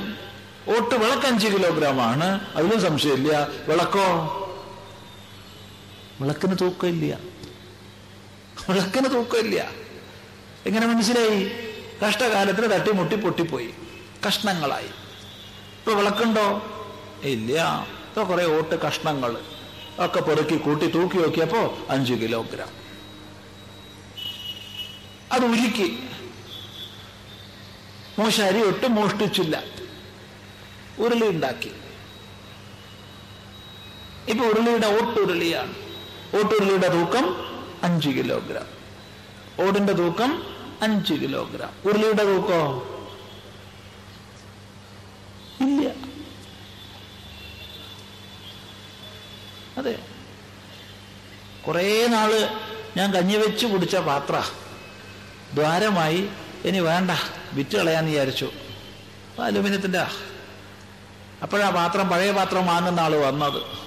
അത് ഉപേക്ഷിക്കുകയാണെങ്കിൽ എനിക്ക് അതിന് എനിക്ക് എനിക്കതിനോടൊരു ഒരു ഒരു അറ്റാച്ച്മെന്റ് ഉണ്ടേ. ദ്വാരമൊക്കെ വന്നാലും ശരി. ഇത്രകാലം എനിക്ക് കഞ്ഞി തന്ന സാധനം അല്ലേ അവൻ തൂക്കിയെടുത്ത ആദ്യത്തെ പണി ഒറ്റ ചവിട്ടാ. അത് പരത്തിക്കളഞ്ഞു. കാശ് തന്നിട്ടുണ്ടെങ്കിൽ എനിക്ക് അവനോട് ദേഷ്യം പിടിച്ചു എന്നുള്ളത് സത്യം. അവൻ എന്റെ മുമ്പും തന്നെ ചവിട്ടേണ്ടിയിരുന്ന. കാരണം അവനത് ചവിട്ടി പരത്തിയിട്ടാ ചാക്കിലിടുന്നത് അവനത് പാത്രാക്കി കൊണ്ടുപോയാൽ പറ്റില്ല. അവൻ താല്പര്യം ഒന്നിൽ മാത്രമേ ഉള്ളൂ. ഇത്ര തൂക്കം അലുമിനിയം നിങ്ങളുടെ പാത്രത്തിന് അവന് താല്പര്യമില്ല. എത്ര തൂക്കം അലുമിനിയം എന്നതിലാണ് അവന് താല്പര്യം? ചിന്തിക്കുക. ഇവിടെ ഈ പറഞ്ഞ ദൃഷ്ടാന്തങ്ങളിലൊക്കെയും വിളക്കാവട്ടെ പാത്രമാകട്ടെ കലമാകട്ടെ ഉണ്ടെന്ന് പറയപ്പെട്ടത് വസ്തു തത്വത്തിന്റെ ഉണ്മയാലാണ്. വിളക്കുണ്ടെങ്കിലും വിളക്കില്ലെങ്കിലും ഓടുണ്ട്. ഓടില്ലെങ്കിൽ വിളക്കില്ല. വിളക്കാവുന്നതിന് മുമ്പും ഓട് വിളക്കായി ഇരിക്കുമ്പോഴും ഓട് വിളക്ക് പൊട്ടി ഇല്ലാതായപ്പോഴും ഓട്. ഈ പറഞ്ഞ ദൃഷ്ടാന്തത്തിൽ സത്യം ഓട്. അപ്പൊ വിളക്കോ? വിളക്ക് അസത്യം എന്ന് പറയാൻ പറ്റില്ല. കാരണം അതിൽ ഞാൻ എടുത്തവിടെ വെക്കുന്നുണ്ട് എണ്ണ ഒഴിക്കുന്നുണ്ട് തിരി ഇടുന്നുണ്ട് തിരി കത്തിക്കുന്നുണ്ട് ഒക്കെ ചെയ്യുന്നുണ്ട്. ഇല്ല എന്ന് പറയാൻ പറ്റില്ല. പക്ഷെ ഉണ്ടോന്ന് ചോദിച്ചാലോ? ഉണ്ടെന്നും പറയാൻ പറ്റില്ല. അപ്പൊ വിളക്കിനിവിടെ വ്യാവഹാരികമായ സത്യത്വം മാത്രമേ ഉള്ളൂ. പാരമാർത്ഥികമായ സത്യത്വം ഇല്ല. പാരമാർത്ഥികമായ സത്യം ഓടാണ്. ഈ പറഞ്ഞ ദൃഷ്ടാന്തത്തിൽ കേട്ടോ? അതെന്താ അങ്ങനെ പറഞ്ഞേ? കുറച്ചും കൂടി അങ്ങോട്ട് പോയാൽ നമുക്ക് മനസ്സിലാവും ഓട് പാരമാർത്ഥികമായി സത്യമല്ല. ചെമ്പ് ഈയം എന്നിവ ഒരു പ്രത്യേക അനുപാതത്തിൽ ചേർത്തതാണ് ഓട്. അപ്പൊ അതിനെ വിഘടിപ്പിച്ചു കഴിഞ്ഞാൽ പിന്നെ ഓടില്ല. പിന്നെ എന്താ ഉള്ളത് ചെമ്പുണ്ട് ഈയുണ്ട്. അപ്പൊ ചെമ്പ് സത്യമാണെന്ന് വന്നു ഈയം സത്യമാണെന്ന് വന്നു ഓട് പാരമാർത്ഥിക സത്യമല്ലെന്ന് വന്നു. ആദ്യം പാരമാർത്ഥിക സത്യം എന്നാ വിചാരിച്ചേ? ഇപ്പൊ ചെമ്പ് പാരമാർത്ഥിക സത്യമാണ് ഈയം പാരമാർത്ഥിക സത്യമാണെന്ന് വിചാരിച്ചു. കുറച്ചും കൂടി ഞാൻ സൂക്ഷ്മമായി പഠിച്ചപ്പോൾ മനസ്സിലായി ചെമ്പും പാരമാർത്ഥിക സത്യമല്ല. കാരണം ആറ്റം എന്നുള്ള തലം വരെ മാത്രമേ ചെമ്പുള്ളൂ. ആറ്റം എന്നുള്ളതിനെ താക്കാൽ താഴത്തേക്ക് സബറ്റാമിക് തലത്തിലേക്ക് പോയി കഴിഞ്ഞാൽ ചെമ്പില്ല. അവിടെ കേവലം ശക്തി സ്പന്ദനങ്ങളേ ഉള്ളൂ. കേവലം ശക്തി സ്പന്ദനങ്ങൾ. ഒരു ഘട്ടത്തിൽ എനിക്ക് തോന്നുന്നുണ്ട് ശക്തിസ്പന്ദനം എന്ന് പറയുന്നത് ശരിയല്ല സ്വാമി. ഇലക്ട്രോണുകളെ സംബന്ധിച്ച് ശക്തിസ്പന്ദനം എന്ന് പറയാം. പക്ഷേ ന്യൂക്ലിയസിനെ സംബന്ധിച്ച് ശക്തിസ്പന്ദനം എന്ന് പറയാൻ പറ്റില്ല. അവിടെ ഒരു ദ്രവ്യാത്മക ഭാവമുണ്ട് എന്ന് ഞാൻ കാണുന്നുണ്ട്. പക്ഷേ അതിനെ വീണ്ടും അപഗ്രഥിക്കുന്ന സമയത്ത് ഞാൻ മനസ്സിലാക്കുന്നു വെറും ശക്തിസ്പന്ദനം മാത്രമാണ് ആത്യന്തികമായി ഉള്ളത്. അപ്പൊ അവിടെ എവിടെ ചെമ്പ്? എവിടെ ഇയം? എവിടെ ദ്രവ്യം? മാറ്റർ എന്നുള്ളത് എവിടെ? പിന്നെ മെറ്റീരിയലിസ് എവിടെ ഇരിക്കും.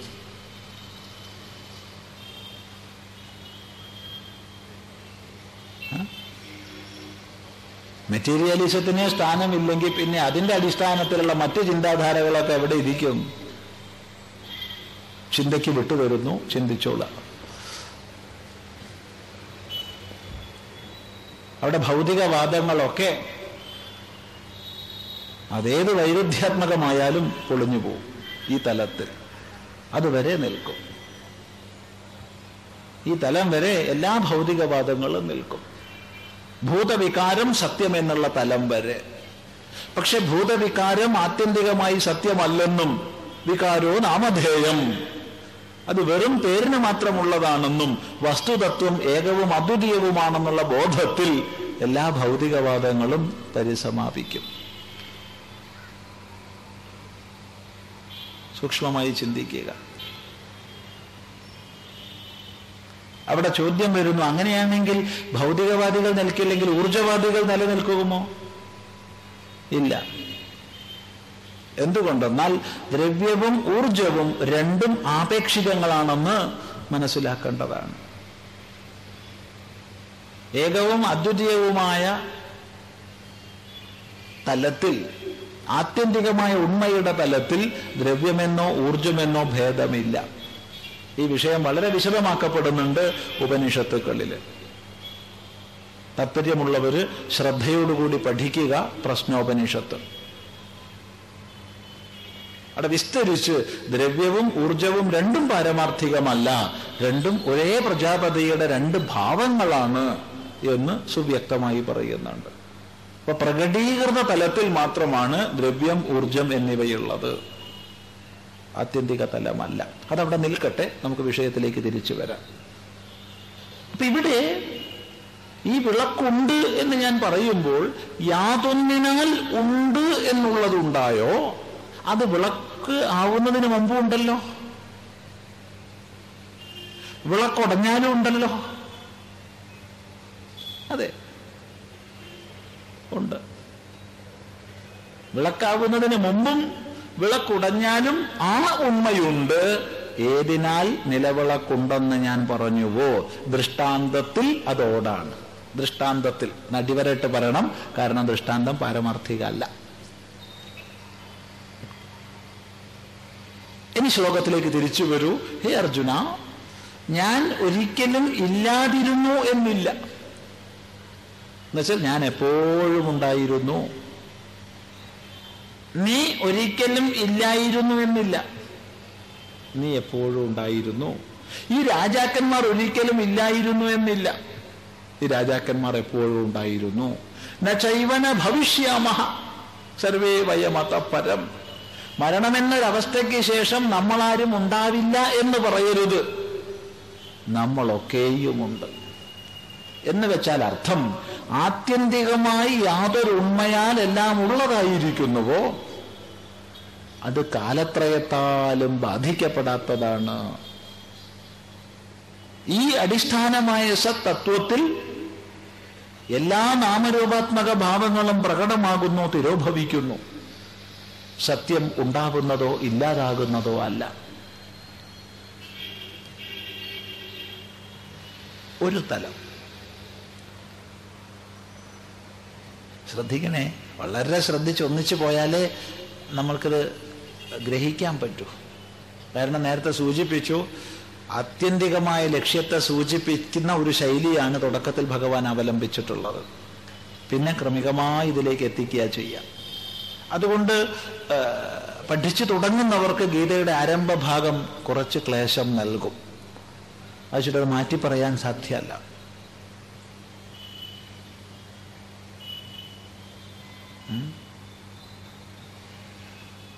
വീണ്ടും വീണ്ടും ശ്രദ്ധിക്കുക തന്നെയേ വഴിയുള്ളൂ. വേറൊരു വഴിയില്ല.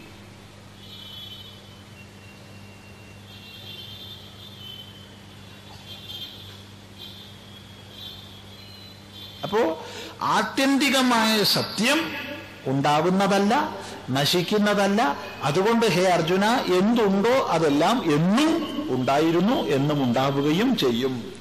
കാലത്താൽ ബാധിക്കപ്പെടില്ല. ഇനി മറ്റൊരു തലത്തിൽ ഇത് പറയാം. അതെന്താ?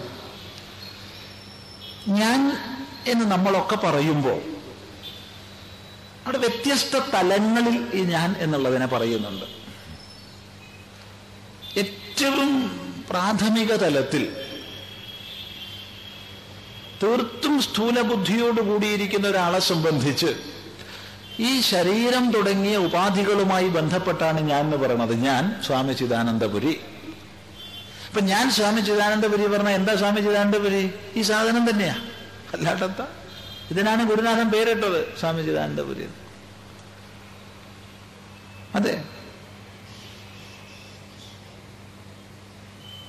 ഞാൻ സ്ത്രീയാണ് ഞാൻ പുരുഷനാണ് ഞാൻ സന്യാസിയാണ് ഞാൻ ബ്രഹ്മചാരിയാണ് ഞാൻ ഗൃഹസ്ഥനാണ് ഞാൻ വാനപ്രസ്ഥനാണ് ഞാൻ തടിച്ചിട്ടാണ് ഞാൻ മെലിഞ്ഞിട്ടാണ് ഞാൻ കറുത്തിട്ടാണ് ഞാൻ വെളുത്തിട്ടാണ് ഈ വക മുഴുവൻ വരുന്നത് സ്ഥൂല ശരീരാഭിമാനത്തോടു കൂടിയാണ്. ഒരു നിമിഷം ചിന്തിക്കുമ്പോൾ അവന് തന്നെ അറിയാം ഇത് ഞാനല്ല ഇത് എന്റേതാണ്. ഇതെന്റതാ എന്നാലും നമ്മൾ അങ്ങനെയാ പറയുക ഇത് ഞാൻ. അപ്പൊ സ്ഥൂല ശരീരാഭിമാനത്തോടു കൂടി ഞാൻ എന്ന് വ്യവഹരിക്കുന്നു.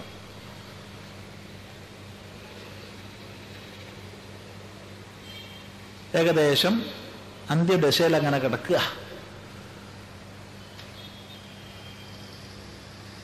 അപ്പോഴാ അടുത്ത് നിൽക്കണ മക്കളോട് പറയുകയാണ് ഏകദേശം ഞാൻ പോവാനായിട്ടോ? ഞാൻ പോവുക നിങ്ങളൊക്കെ വേണ്ട പോലെയൊക്കെ അത് നോക്കി നടത്തണം. എന്ന് ചില ഉപദേശങ്ങളൊക്കെ കൊടുക്കുക. അപ്പൊ ഇവിടെ ഞാൻ പോവുക എന്ന് പറഞ്ഞ ആരെ കുറിച്ചായി ഞാൻ പോവുക എന്ന് പറഞ്ഞേ? ഈ ശരീരത്തെ കുറിച്ചാണോ നമ്മൾ പറയാറുണ്ട് ഓ അച്ഛൻ പോയല്ലോ.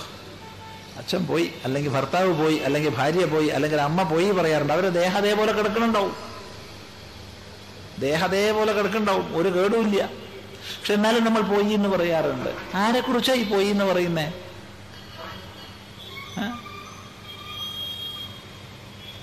നമ്മളൊക്കെ സാധാരണ വ്യവഹരിക്കാറുള്ളതാ. ഇല്ലേ? മരിച്ചുപോയി. എങ്ങോട്ട് മരിച്ചുപോയി? ആര് മരിച്ചുപോയി. സ്ഥൂല ശരീരം അതേപടിയുണ്ട്. ഒരു ഗ്രാം പോലും തൂക്കം കുറഞ്ഞിട്ടില്ല. മരിക്കുന്നതിന് തൊട്ട് മുമ്പുള്ള തൂക്കവും മരിച്ച ഉടനുള്ള തൂക്കവും ഒരു ഗ്രാം പോലും കുറഞ്ഞിട്ടില്ല. പക്ഷെ ആരോ പിന്നെ പോയേ? ആരോ പോയി. അതിനെക്കുറിച്ചാണ് നമ്മൾ ജീവാത്മാവ് എന്ന് പറയുന്നത്. ജീവാത്മാവ് എന്ന് പറയുമ്പോൾ ശരീരങ്ങളോട് താതാത്മ്യപ്പെട്ട ഒരു ജീവഭാവം നമ്മളിലുണ്ട്. ജീവത്വം പ്രാണധാരണാത്. ജീവൻ എന്നുള്ള ശബ്ദം പ്രാണനെ ധരിക്കുന്നത് കൊണ്ടാണ് പ്രാണനെ ധരിച്ചിരിക്കുന്ന ശരീരങ്ങളോട് താതാത്മ്യപ്പെട്ടിരിക്കുന്ന ഒരു ജീവഭാവം നമ്മളിലുണ്ട്. ഈ ജീവഭാവത്തെ സംബന്ധിച്ച് പറയുമ്പോൾ നമ്മൾ പറയാറുണ്ട് ജനിച്ചു മരിച്ചു എന്നൊക്കെ. ജീവനെ സംബന്ധിച്ച് നമ്മൾ പറയും ജനിച്ചു മരിച്ചു. ഓ അയാൾ മരിച്ചു കിട്ടുക അല്ലെങ്കിൽ അയാൾ ജനിച്ചു എന്നൊക്കെ പറയും. ഇപ്പൊ ജനിച്ചു മരിച്ചു തുടങ്ങിയ വ്യവഹാരങ്ങൾ ആരെ സംബന്ധിച്ചാ പറയുന്നേ? ജീവനെ സംബന്ധിച്ച. ഇപ്പൊ പാരമാർത്ഥികമായ സത്യം ജനിക്കുന്നില്ല മരിക്കുന്നില്ല. എന്ന ജീവാത്മഭാവം ശരീര താതാത്മ്യത്തോടു കൂടിയ ഭാവത്തിൽ ജനനവും മരണവും ഉണ്ട്. അപ്പോൾ ആദ്യം പറഞ്ഞത് പാരമാർത്ഥിക തലത്തിലാണ്. രണ്ടാമത് പറയട്ടെ ജീവാത്മ എന്നുള്ള തലത്തിൽ നമ്മൾ എടുക്കുകയാണെങ്കിലും ഹേ അർജുന ഞാൻ ഉണ്ടായിരുന്നു ഇനി ഉണ്ടാവുകയും ചെയ്യും. നീ ഉണ്ടായിരുന്നു ഇനി ഉണ്ടാവുകയും ചെയ്യും. അതെങ്ങനെ? അത് മനസ്സിലായില്ലല്ലോ. പാരമാർത്ഥികമായ തലത്തിൽ ആത്യന്തികമായ സത്യം ഉണ്മ ജനിക്കുന്നോ മരിക്കുന്നോ ഇല്ല എന്നുള്ളത് കൊണ്ട് എപ്പോഴും ഉണ്ട്. ഉണ്മ എപ്പോഴും ഉണ്ട്. അതിനെ നിഷേധിക്കാൻ ആർക്കും കഴിയില്ല. ഇനി ജീവാത്മഭാവം എന്ന് പറഞ്ഞാലും ശരി. അത് ജനനത്തിൽ ആരംഭിച്ചതോ മരണത്തിൽ അവസാനിക്കുന്നതോ അല്ല. പിന്നെ അവിടെ മനസ്സിലാക്കേണ്ടത് ഓരോ ജീവനും തന്നെ ശരീരങ്ങളോട് താതാത്മ്യപ്പെട്ട് കഴിയുന്നു. നമ്മളെല്ലാവരും ഈ സ്ഥൂല ശരീരത്തിൽ ഇവിടെ ജീവിക്കുന്നു. സ്ഥൂല ശരീരത്തിൽ ജീവിക്കുന്ന സമയത്ത് തന്നെ നമ്മൾ ചെയ്യുന്ന കരണങ്ങളെ കൊണ്ട് നമ്മൾ ചെയ്യുന്ന പ്രവൃത്തികൾ. ആ പ്രവൃത്തികൾക്കൊക്കെ അനുരൂപമായ സംസ്കാരം നമ്മുടെ ഉള്ളിൽ സൂക്ഷ്മ ശരീരത്തിൽ ശേഖരിക്കപ്പെടുന്നുണ്ട്. എന്ത് പറഞ്ഞാലും എന്ത് ചിന്തിച്ചാലും എന്തെടുത്താലും. ഒക്കെ അതിനനുസൃതമായ സംസ്കാരം നമ്മളിൽ ശേഖരിക്കപ്പെടുന്നുണ്ട്. ഈ സംസ്കാരം വാസനയായി പരിണമിക്കുന്നുണ്ട്. ഈ വാസനയ്ക്ക് അനുസരിച്ച് വീണ്ടും കർമ്മം ചെയ്തേ മതിയാവുന്നുള്ളൂ. അപ്പോൾ കർമ്മം സംസ്കാരം വാസന കർമ്മം സംസ്കാരം വാസന കർമ്മം സംസ്കാരം വാസന എന്നുള്ള രൂപത്തിൽ നമ്മൾ ഈ ശരീരത്തിലിരുന്ന് കർമ്മചക്രത്തെ അനുവർത്തിക്കുന്നു.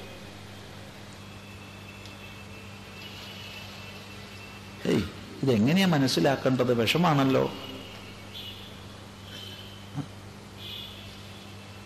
ഈ അർത്ഥത്തിൽ അർജുന ഞാൻ പണ്ടുണ്ടായിരുന്നു ഇനി ഉണ്ടാവും അർജുന നീയും പണ്ടുണ്ടായിരുന്നു ഇനി ഉണ്ടാവും എന്നൊക്കെ പറഞ്ഞാൽ എങ്ങനെയാ മനസ്സിലാക്കുക? ആദ്യം പറഞ്ഞ ആത്യന്തികമായ സത്യം എന്നുള്ള അർത്ഥം മനസ്സിലായി. ഈ വ്യാവഹാരിക ജീവാത്മാർത്ഥത്തിൽ എങ്ങനെ മനസ്സിലാക്കണം? പറയാം.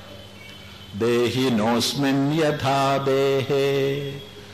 കൗമാരം യൗവനം ജരാ തഥാ ദേഹാന്തരപ്രാപ്തി ധീരസ്തത്ര ന മുഹ്യത്തെ ദേഹിനോസ്മിൻ യഥാ ദേഹേ കൗമാരം യൗവനം ജരാ തഥാ ദേഹാന്തരപ്രാപ്തി ധീരസ്തത്ര നമോഹ്യത്തെ മുഹ്യത്തെ ഈ ശരീരത്തിൽ അസ്മിൻ ദേഹേ ഈ ശരീരത്തിൽ ദേഹിന ദേഹിക്ക് യഥാ എങ്ങനെയാണോ കൗമാരം യൗവനം ജര കൗമാരവും യൗവനവും ജരയുമൊക്കെ ഉണ്ടാകുന്നത്. നമ്മൾ ഞാൻ എന്ന് പറഞ്ഞിരിക്കുക അപ്പൊ അവിടെ കുറേ കാലമായി ഇപ്പൊ ഞാൻ എന്ന് പറയാൻ തുടങ്ങിയിട്ട്. ഓരോരുത്തർക്ക് എത്ര വയസ്സായോ അപ്പൊ അത്രയും കാലമായി ഇപ്പൊ ഞാൻ എന്ന് പറയാൻ തുടങ്ങിയിട്ട്. കൊച്ചു കുഞ്ഞായിരിക്കുമ്പോ നമ്മൾ ഞാൻ എന്ന് പറഞ്ഞിട്ടുണ്ട്. അന്നും ഞാൻ എന്ന് പറയുക മാത്രമല്ല അഭിമാനവും നമുക്കുണ്ടായിരുന്നു. ഞാൻ പറയാൻ തുടങ്ങുന്നതിന് മുമ്പ് തന്നെ ഞാൻ എന്നുള്ളതിന്റെ അഭിമാനം നമുക്കുണ്ടായിരുന്നു. ഇതിന് മൂന്ന് മാസം നാല് മാസമൊക്കെ ആകുമ്പോഴത്തേക്ക് തന്നെ തന്റെ അമ്മ തന്നെ എടുക്കാതെ വേറൊരു കുഞ്ഞിനെ എടുത്തു കഴിഞ്ഞാൽ നമുക്ക് വലിയ വിഷമം തോന്നുമായിരുന്നു. അതെ.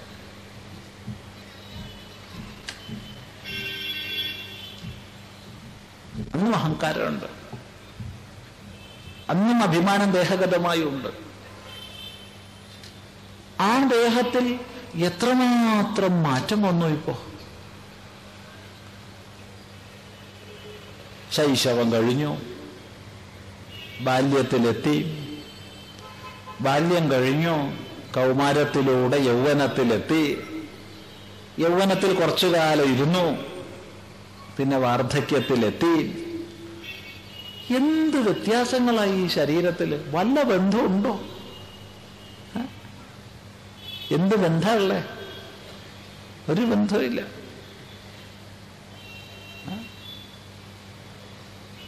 ചിലരുടെ വീട്ടിലൊക്കെ കൊച്ചു കുഞ്ഞുങ്ങളുടെ ഫോട്ടോ ഫ്രെയിം ചെയ്തൊക്കെ വെച്ചത് കാണാം. ഒരു ഈ മുട്ടിട്ട് എഴിഞ്ഞിട്ട് തല പൊങ്ങുന്ന പ്രായമുള്ള ഒരു കുട്ടിയുടെ ഫോട്ടോ അധിക വീട്ടിലും കാണാറ്. ഇങ്ങനെ കിടന്നിട്ട് തല പൊക്കണൊരു അവസ്ഥ അത്രേ ആയിട്ടുള്ളൂ. അതിൽ കൂടുതലായിട്ടില്ല. ഇതാരാന്ന് സ്വാമിക്ക് അറിയോ? ഇല്ലല്ലോ ഇത് ഞാനാ. ഓ എത്ര വയസ്സുള്ള ആളാ പറയണത്? എഴുപത് വയസ്സുള്ള ആൾ. ഇത് ഞാനാ. ഇങ്ങനെയായിരുന്നു ഞാൻ ഒരു അറുപത്തിയൊമ്പത് കൊല്ലം മുമ്പ്. ഇങ്ങനെയായിരുന്നു. വല്ല ബന്ധമുണ്ടോ? ഒരു ബന്ധവുമില്ല. പക്ഷെ അത് ഞാനാ. പെറ്റ അമ്മയ്ക്ക് മനസ്സിലാവില്ല. പിന്നെയല്ലേ വേറെ ആൾക്ക് മനസ്സിലാവുന്നത്?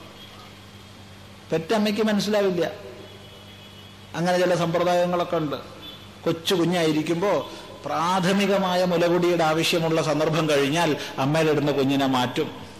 മാറ്റി കുഞ്ഞുങ്ങളെ വേറെ സ്ഥലത്ത് താമസിപ്പിക്കും. അത് കഴിഞ്ഞൊരു നിശ്ചിത പ്രായം കഴിഞ്ഞാൽ കുഞ്ഞുങ്ങളെ തിരിച്ചു കൊണ്ടുവരും. അമ്മയ്ക്ക് മനസ്സിലാവുമോ തന്റെ കുഞ്ഞേതാന്ന് ഇല്ല. കുഞ്ഞിനെ മനസ്സിലാവുമോ തന്റെ അമ്മ ഏതാന്ന് ഇനി ആ കുഞ്ഞിന് ആ അമ്മയിൽ കുഞ്ഞുണ്ടാവാം. അങ്ങനെ ചില സമ്പ്രദായങ്ങളൊക്കെ ഉണ്ട്. പറഞ്ഞതിന്റെ താല്പര്യം വല്ല ബന്ധമുണ്ടോ ഇദ്ദേഹത്തിന് കൗമാരത്തിലും യൗവനത്തിലും വാർദ്ധക്യത്തിലും? ഇല്ല. പക്ഷെ ഞാൻ എന്നുള്ളതിന് വല്ല മാറ്റമുണ്ടോ? ഒരു മാറ്റവും ഇല്ല. ഞാൻ കുഞ്ഞായപ്പോഴുള്ള ചിത്രം ഇത്. ഞാൻ ദാ അപ്പം ഇങ്ങനെ ഞാൻ വാർദ്ധക്യത്തിൽ ഇങ്ങനെ. ഞാൻ മാറുന്നില്ല. അപ്പോൾ എങ്ങനെയാണോ ഒരു ദേഹിക്ക് ഒരു ശരീരത്തിൽ കൗമാരവും യൗവനവും ജരയും തീർത്തും വിലക്ഷണങ്ങളായ ഒരു സാമ്യവുമില്ലാത്ത അവസ്ഥകൾ മാറി മാറി വന്നു പോകുന്നത്. തഥാ അതേപോലെയാണ് ദേഹാന്തരപ്രാപ്തി മറ്റൊരു ദേഹത്തെ പ്രാപിക്കുന്നത്. തത്ര അവിടെ ആ വിഷയത്തിൽ ധീരഹ ബുദ്ധിമാൻ ന മുഹ്യതി മോഹിക്കുന്നില്ല. ബാക്കിയുള്ളവർക്കത് മനസ്സിലാവില്ല.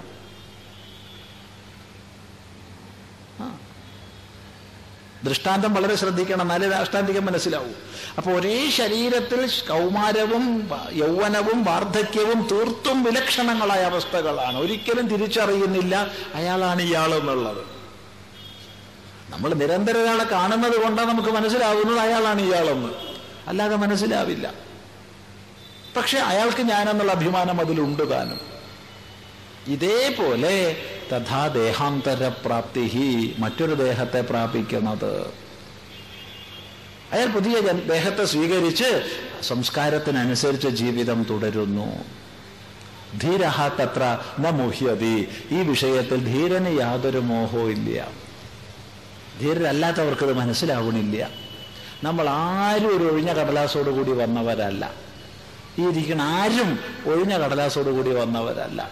ജന്മജന്മാന്തരങ്ങളുടെ സംസ്കാരത്തോടു കൂടിയാണ് നമ്മൾ വന്നത്.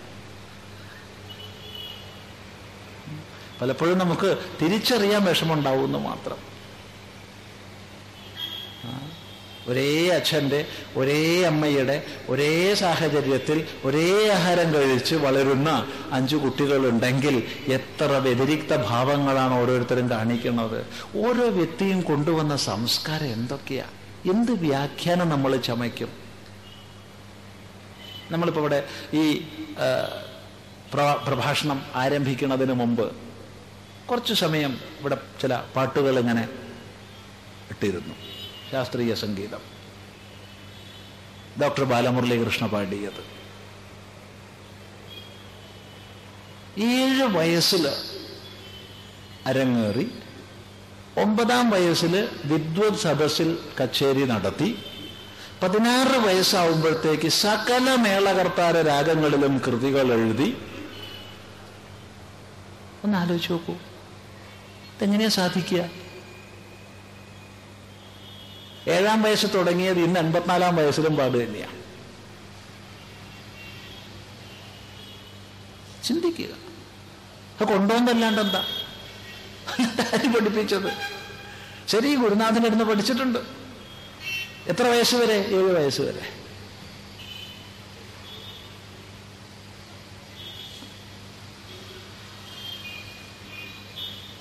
എല്ലാവരിലും നമുക്ക് കാണാൻ പറ്റില്ല. കാരണം ഏറെക്കുറെ ആവറേജ് ആയിരിക്കും. ചില അതിമാനുഷ സ്വഭാവത്തിൽ പ്രകടമാകുന്നവരിലാണ് നമുക്ക് മനസ്സിലാവുക. കഴിഞ്ഞ ദിവസം നമ്മളൊരു ഒരു കുട്ടിയെ പരിചയപ്പെട്ടു. ആ കുട്ടിയെക്കുറിച്ച് ഇതിനു മുമ്പ് കേട്ടിട്ടുണ്ട്. അപ്പൊ ആ കുട്ടിയോട് രക്ഷിതാക്കൾ കാണണോ കാണണമെന്ന് ചോദിച്ചപ്പോൾ ആ കുട്ടി വേണം എന്ന് മറുപടി കൊടുത്തു.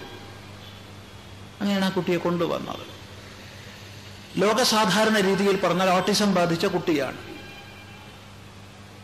എട്ട് വയസ്സായിട്ടേ ഉള്ളൂ. പക്ഷേ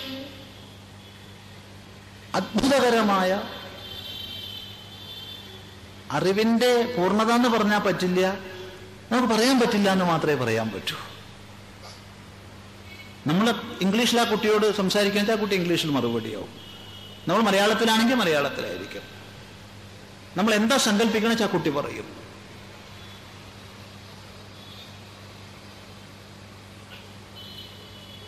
ആ കുട്ടി ഒരു തരത്തിലും അറിയാത്ത രീതിയിൽ ഞാനൊരു മാർക്ക് ചെയ്ത് വെച്ചൊരു പുസ്തകത്തിൽ ഇവിടെ കണ്ടൊരു മാസിക. ആ മാസികയിൽ കൃഷ്ണൻ എന്നൊരു ശബ്ദമുണ്ട് ശ്രീകൃഷ്ണൻ എന്നൊരു ശബ്ദമുണ്ട്. നമ്മൾ മാർക്ക് ചെയ്ത് വെച്ച് ആ കുട്ടി കാണാത്ത രീതിയിൽ. കുട്ടിയുടെ വേറെ വെച്ച് സ്വാമി എന്താ സങ്കല്പിച്ചേ? ഉടനെ കുട്ടി എഴുതി ശ്രീകൃഷ്ണൻ. ആ കുട്ടിയെ ഓട്ടിസം ചികിത്സിക്കുന്ന ഡോക്ടർമാരുടെ അടുത്തേക്ക് കൊണ്ടുപോകാൻ പറ്റില്ല.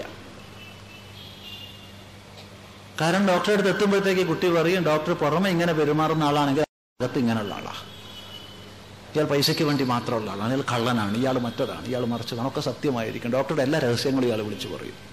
അതുകൊണ്ട് ഈ കുട്ടിയെ ചികിത്സിക്കാൻ പലരിടത്ത് പോയെങ്കിലും സാധിച്ചില്ല പല വിഷയങ്ങൾ പക്ഷെ എന്ത് ചികിത്സിക്കാനാ? അവസാനം തിരൂര് കേന്ദ്രമായുള്ള ഒരു ഡോക്ടറെ ആ കുട്ടിയെ കാണാനും ഇടപെടാനും ഒക്കെ അതായത് കുട്ടി തന്നെയാണ് പറഞ്ഞത്. ഇന്ന സ്ഥലത്ത് ഇന്ന ഡോക്ടറുണ്ട് അയാൾ എന്നെ നോക്കിക്കോട്ടെ. അങ്ങനെ ഡോക്ടറുടെ ചികിത്സയിലാണ്. ചികിത്സ ചില ഇൻസ്ട്രക്ഷൻസ് അത്രയേ ഉള്ളൂ. ആർക്കാ പഠിപ്പിക്കണം അച്ഛനും അമ്മയ്ക്കാ പഠിപ്പിക്കണം നിങ്ങൾ ഇന്ന് ഇങ്ങനെ ആ കുട്ടിയോട് വരും അല്ലാണ്ട് കുട്ടിക്കൊന്നുമില്ല.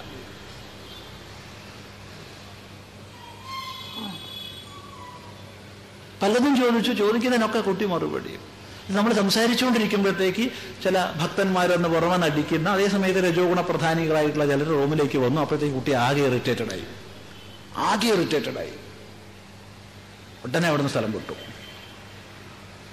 പോകാൻ നേരത്തെ ഒറ്റ കുറിപ്പ് എഴുതി പലതും പറയണമെന്നുണ്ടായിരുന്നു. ചിലത് പറഞ്ഞു. ഇനി ഈ മുറിയിൽ നിൽക്കാൻ വയ്യ. അത്ര എഴുതി കുട്ടി പോയി.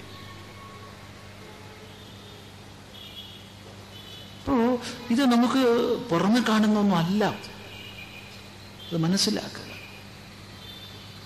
അത്യപാരമായ സംശയത്തോടു കൂടിയാണ് ഓരോ വ്യക്തിയും വന്നത്. തിരിച്ചറിയണം നമ്മൾ. ഞാൻ ഒഴിഞ്ഞതിനോടുകൂടി വന്നവനല്ല. ജന്മജന്മാന്തരങ്ങളിലെ പഠനം ചെയ്ത സംസ്കാരത്തോടു കൂടിയാണ് ഞാൻ വന്നത്. ജന്മജന്മാന്തരങ്ങളിൽ കർമ്മം ചെയ്ത സംസ്കാരത്തോടു കൂടിയാണ് ഞാൻ വന്നത്. ഇത് ഓരോരുത്തരും മനസ്സിലാക്കണം. തന്റെ മഹിമ മനസ്സിലാക്കണം. ഓരോരുത്തരും. നമ്മൾ ആരും പുതുതായിട്ട് വന്നവരല്ല. എത്രയോ സംസ്കാരങ്ങൾ നമ്മളിലുണ്ട്. അത് മറഞ്ഞു കിടക്കരുത്. അത് ഒന്ന് തേച്ച് മിനുക്കണം. അതൊന്ന് പ്രകടമാക്കാൻ ശ്രമിക്കണം. ചിന്തിക്കുക. അപ്പോൾ എങ്ങനെയാണോ ഒരു ദേഹിക്ക് ദേഹി എന്ന് പറഞ്ഞാൽ ദേഹം ആർക്കുണ്ടോ അവൻ ദേഹി ഞാൻ എന്റെ എന്ന് പറഞ്ഞുകൊണ്ട് ഇതിനെ ഞാൻ കണക്കാക്കുന്നുണ്ടല്ലോ. അപ്പൊ ഞാൻ ദേഹി. ദേഹം ആരുടേതോ അവൻ ദേഹി. ദേഹിക്ക് എങ്ങനെയാണോ ഒരേ ദേഹത്തിൽ കൗമാരവും യൗവനവും ജരയും തുടങ്ങിയ വിലക്ഷണങ്ങളായ അവസ്ഥകൾ അതേപോലെ ദേഹാന്തര പ്രാപ്തി സംഭവിക്കുന്നു. ഏത് സംസ്കാരത്തോടു കൂടി ഒരു വ്യക്തി ഇരിക്കുന്നുവോ അതിന്റെ പിന്തുടർച്ച അവന് ലഭിക്കുന്നു. ഈ വിഷയത്തിൽ ധീരൻ മോഹിക്കുന്നില്ല.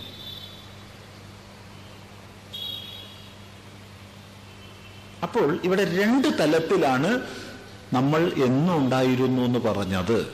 ഒന്ന് പാരമാർത്ഥികമായ തലത്തിൽ ആത്മാ ഉണ്ടാവുന്നതുമല്ല നശിക്കുന്നതുമല്ല.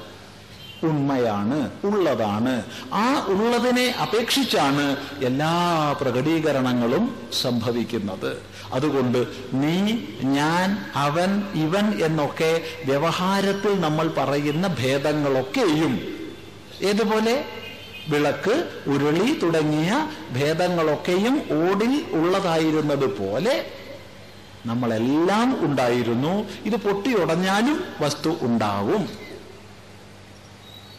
രണ്ട് ജീവൻ അഥവാ ദേഹി എന്ന അർത്ഥത്തിൽ പറഞ്ഞാൽ ജന്മത്തിൽ നിന്നും ജന്മത്തിലേക്ക് പ്രാപിച്ച് മുന്നോട്ട് പോകുന്ന ഗതിയിൽ നമ്മൾ ആരും കേവലം ഒരു ജന്മത്തിൽ മാത്രമുള്ളവരല്ല എത്രയോ ജന്മജന്മാന്തരങ്ങളുടെ സംസ്കാരത്തോടു കൂടി വന്നവരും ഇവിടെ ഇരിക്കുന്നവരുമാണ്. ഈ രണ്ട് നിലയിൽ ചിന്തിച്ചാലും ഹേ അർജുന നീ ആരെക്കുറിച്ച് ദുഃഖിക്കാനാണ്?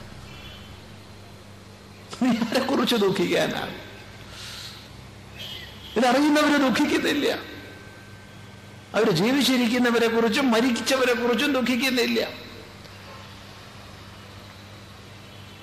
എന്നാൽ മൂഢന്മാര് ജീവിച്ചിരിക്കുന്നവരെ കുറിച്ചും ദുഃഖിക്കുന്നു മരിച്ചവരെ കുറിച്ചും ദുഃഖിക്കുന്നു. അയ്യോ ഇവൻ പോയല്ലോ എന്ന് പറയുന്നു. അയ്യോ ഇവൻ പോയില്ലല്ലോ എന്ന് പറയുന്നു. രണ്ടു തരം ദുഃഖം കാണുന്നുണ്ട്.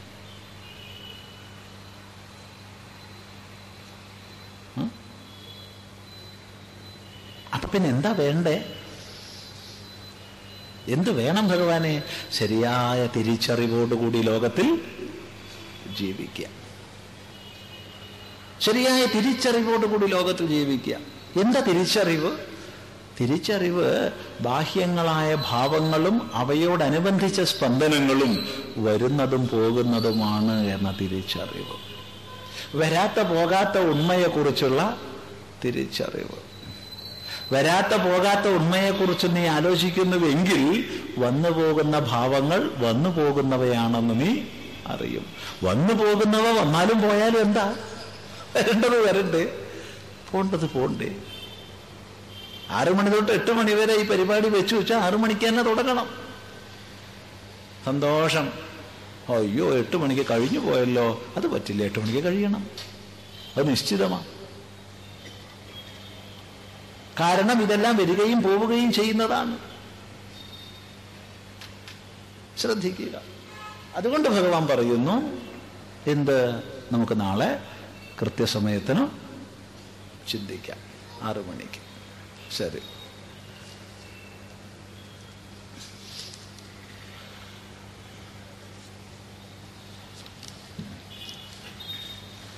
എല്ലാ മനസ്സുകളും വ്യത്യസ്തമാണ്. എന്നാൽ ഈ മനസ്സുകൾ എവിടെ നിന്ന് വരുന്നു? മരണശേഷം എങ്ങോട്ട് പോകുന്നു? പുനർജന്മത്തിൽ അതേ മനസ്സ് തിരിച്ചു വരുമോ? ഇവിടെ മനസ്സിലാക്കേണ്ടത് എല്ലാ മനസ്സുകളും വ്യത്യസ്തമാണെന്ന് പറയുമ്പോൾ ആദ്യം എന്താ ഈ മനസ്സ് എന്നൊന്ന് മനസ്സിലാക്കണം. നമുക്ക് എല്ലാവർക്കും പ്രവർത്തിക്കാൻ കരണങ്ങളുണ്ട്. കരണം എന്ന് പറഞ്ഞാൽ ക്രിയത്തെ അനേന ഇത് കരണം. എന്തിനെ കൊണ്ട് ചെയ്യുന്നുവോ അതാണ് കരണം. എന്തിനെ കൊണ്ട് ചെയ്യുന്നുവോ ക്രിയത്തെ അനേന ഇത് കരണം. എന്തിനെ കൊണ്ട് ചെയ്യപ്പെടുന്നുവോ അത് കരണം. ഞാൻ ഈ കടലാസ് എടുത്തു. അപ്പൊ എടുക്കുക എന്നതിനൊരു കരണം. അതാണ് കയ്യ്. ഞാൻ ഈ ചോദ്യത്തിന് മറുപടി പറഞ്ഞു. പറയുക എന്ന കരണം. വാക്ക്. ഞാൻ നിങ്ങളെ കാണുന്നു. കാണുന്നതിനുള്ള കരണം കണ്ണ്. കേൾക്കുന്നു. കേൾക്കുന്നതിനുള്ള കരണം ചെവി. ഇങ്ങനെ നമുക്ക് കരണങ്ങളുണ്ട്. ക്രിയത്തെ അനേനൈതി കരണം. ഏത് കരണങ്ങളുടെ പ്രവർത്തനം നമുക്ക് ബാഹ്യമായി കണ്ടറിയാമോ അവയെ ബാഹ്യകരണങ്ങൾ എന്ന് പറയുന്നു. ഏത് കരണങ്ങളുടെ പ്രവർത്തനം ബാഹ്യമായി കണ്ടറിയുകയില്ലയോ അവയെ നമ്മൾ അന്തഃകരണങ്ങൾ എന്ന് പറയുന്നു. രണ്ടു തരം കരണങ്ങളാ നമുക്കൊക്കെയുള്ളത്. അഞ്ച് ജ്ഞാനേന്ദ്രിയങ്ങൾ അഞ്ച് കർമ്മേന്ദ്രിയങ്ങൾ ബാഹ്യകരണങ്ങളാണ്.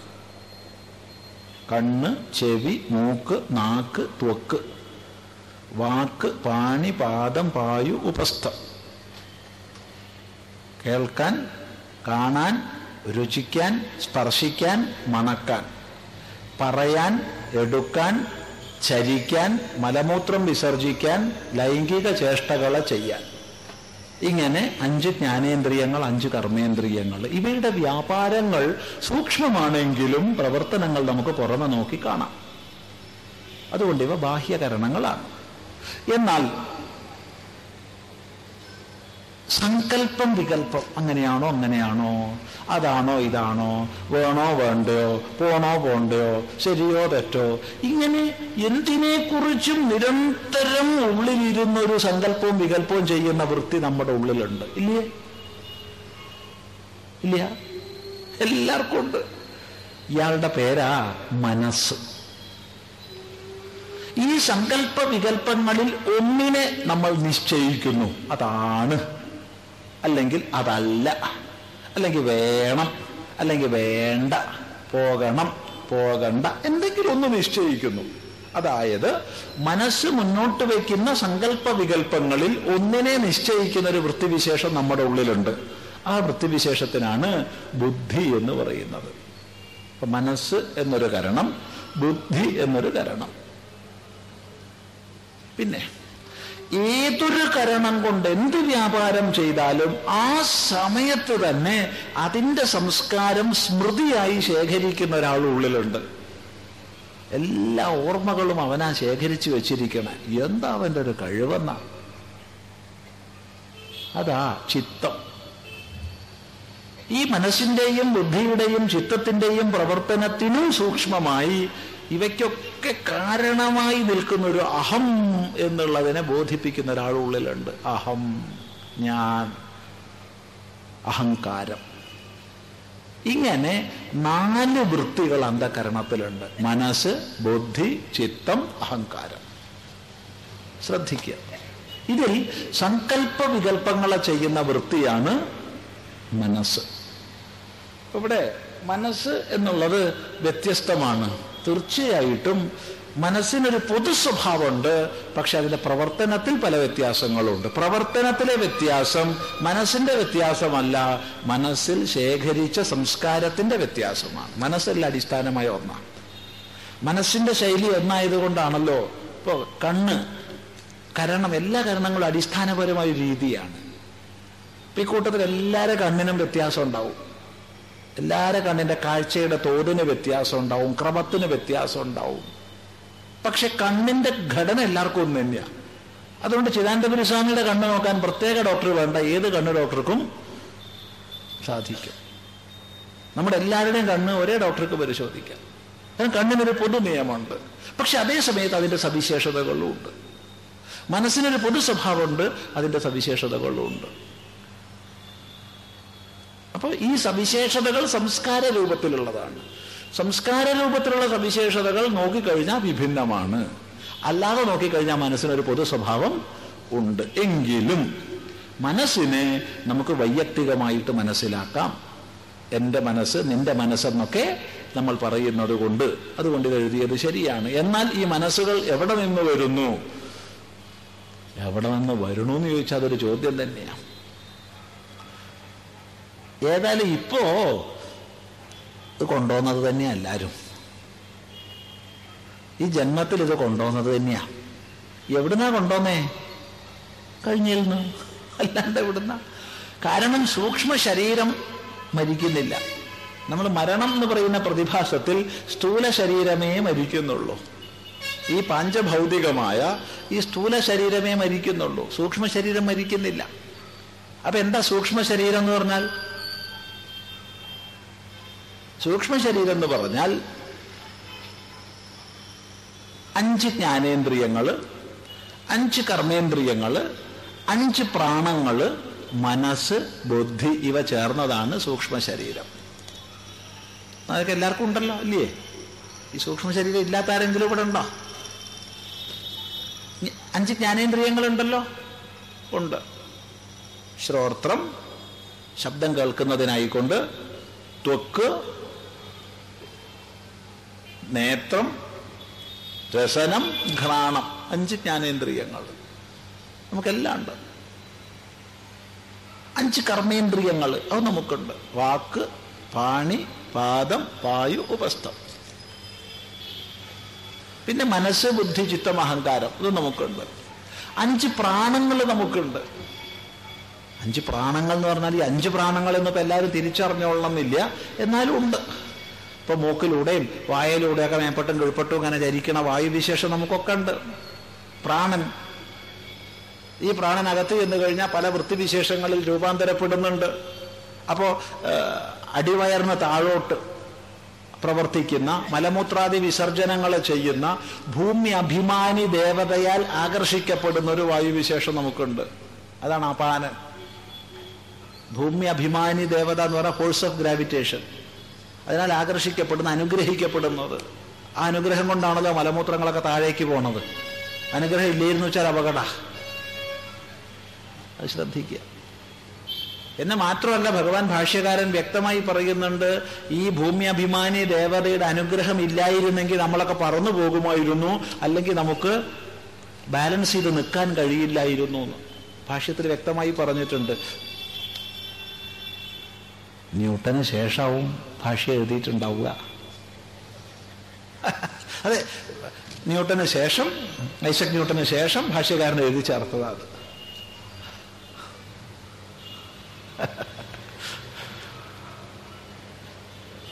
ശരി ഇരിക്കട്ടെ. അപ്പൊ ഏതായാലും കൊള്ളാം. പിന്നെ ഈ രണ്ടിനും ഇടയ്ക്ക് അതായത് കണ്ഠത്തിന് മുകളിൽ പ്രാണൻ അടിവയറിന് താഴേക്ക് അപാനൻ രണ്ടിനും മധ്യത്തിൽ സമാനൻ. എവനാ ഈ കുടിച്ച വെള്ളം കഴിച്ച ഭക്ഷണം ഇവയൊക്കെ സമീകരിക്കുന്നതിന് കാരണക്കാരനായത്? അത് അവന്റെ പേര് സമാനൻ എന്ന് വയ്ക്കാൻ കാരണം. ഇനി വേറൊരു വായുവിശേഷമുണ്ട്. നമ്മുടെ സകല നാഡികളിലൂടെയും വ്യാപിച്ചത് നാഡികൾ അതിസൂക്ഷ്മങ്ങളാണ്. സൂക്ഷ്മാസൂക്ഷ്മങ്ങളായ നാഡികൾ സ്ഥൂല നാഡികൾ നൂറുകണക്കിന് പറയാം. അതിനേക്കാൾ സൂക്ഷ്മമായിട്ട് പതിനായിരക്കണക്കിന് പറയാം.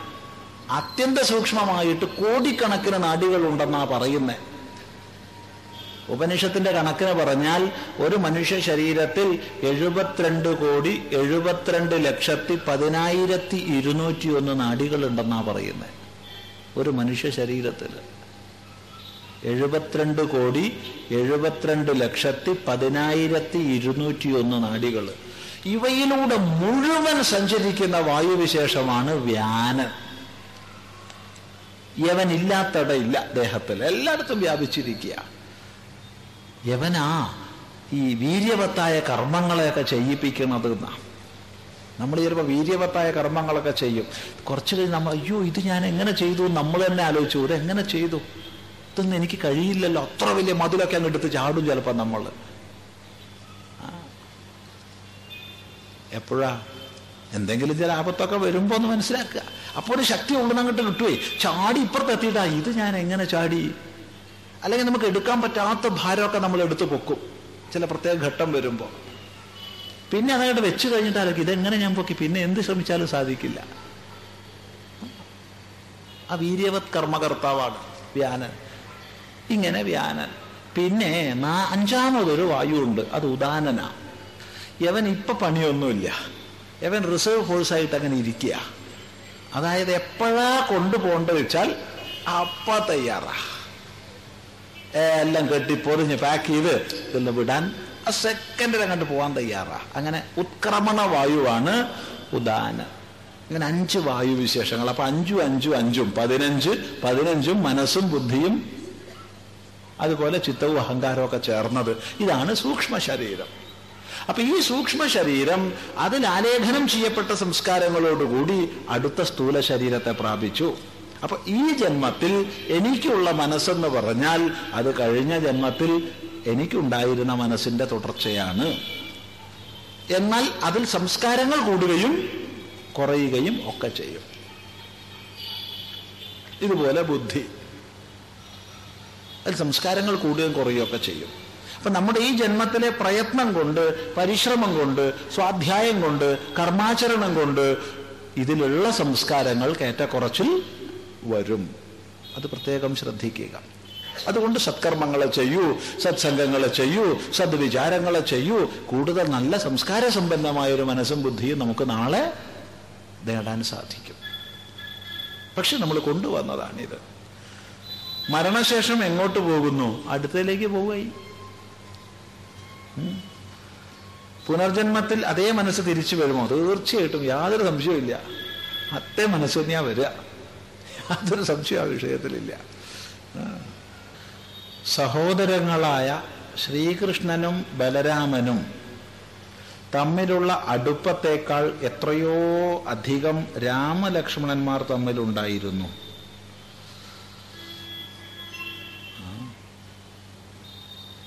ശ്രീകൃഷ്ണനും ബലരാമനും തമ്മിലുള്ള അടുപ്പത്തേക്കാൾ എത്രയോ അധികം രാമലക്ഷ്മണന്മാർ തമ്മിലുണ്ടായിരുന്നു. അറിയില്ല കേട്ടോ.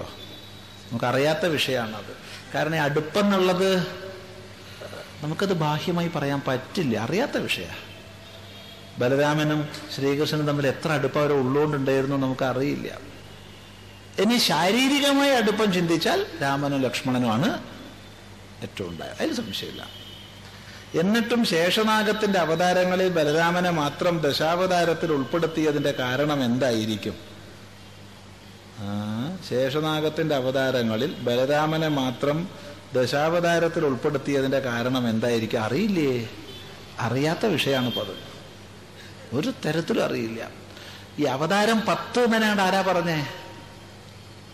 ഒരു പർവതത്തിൽ നിന്ന് എങ്ങനെയാണോ നീർച്ചാലുകൾ പൊട്ടി പ്രവഹിക്കുന്നത് അതുപോലെ അനന്തങ്ങളായ അവതാരങ്ങളെക്കുറിച്ച് പുരാണങ്ങളിൽ വർണിക്കുന്നുണ്ട്. അവയിൽ പ്രധാനപ്പെട്ടതായിട്ട് കുറേ അവതാരങ്ങളെ പറയുന്നുണ്ട്. അതിൽ പ്രധാനപ്പെട്ടതായിട്ട് പറയുമ്പോഴാണ് ഈ പത്തൊക്കെ വരുന്നത് അല്ലാണ്ട് അവതാരം പത്ത് എന്ന് പരിമിതപ്പെടുത്തുമെന്നും വേണ്ട. ഇനി അത് എന്തുകൊണ്ടാണെന്നും ചോദിച്ചാൽ നമുക്ക് അറിയില്ല. അറിയാത്ത വിഷയം അറിയില്ല എന്ന് പറയാനുള്ള ഒരു ഒരു ആർജവം അത് എപ്പോഴും ഉണ്ടാവണം. ഏതായാലും ഇത് വലിയൊരു ലേഖനമാണ് അടുത്തത്. വലിയൊരു ലേഖനമാണ്. വായിക്കുക തന്നെ പ്രാരബ്ധം ഇപ്പോൾ വായിക്കാണ്ട് പറ്റില്ലല്ലോ. ട്രാക്ടർ മുതൽ കമ്പ്യൂട്ടർ വരെയുള്ള ആധുനിക ഉപകരണങ്ങൾക്കെതിരെ സി പി എമ്മിന്റെ കൂടെ നിന്ന് സമരകലാപങ്ങളിൽ പങ്കെടുത്ത പേര് വെളിപ്പെടുത്താൻ ആഗ്രഹിക്കാത്ത പഴയ സഖാവാണ് ഞാൻ. സന്തോഷം. നന്നായി.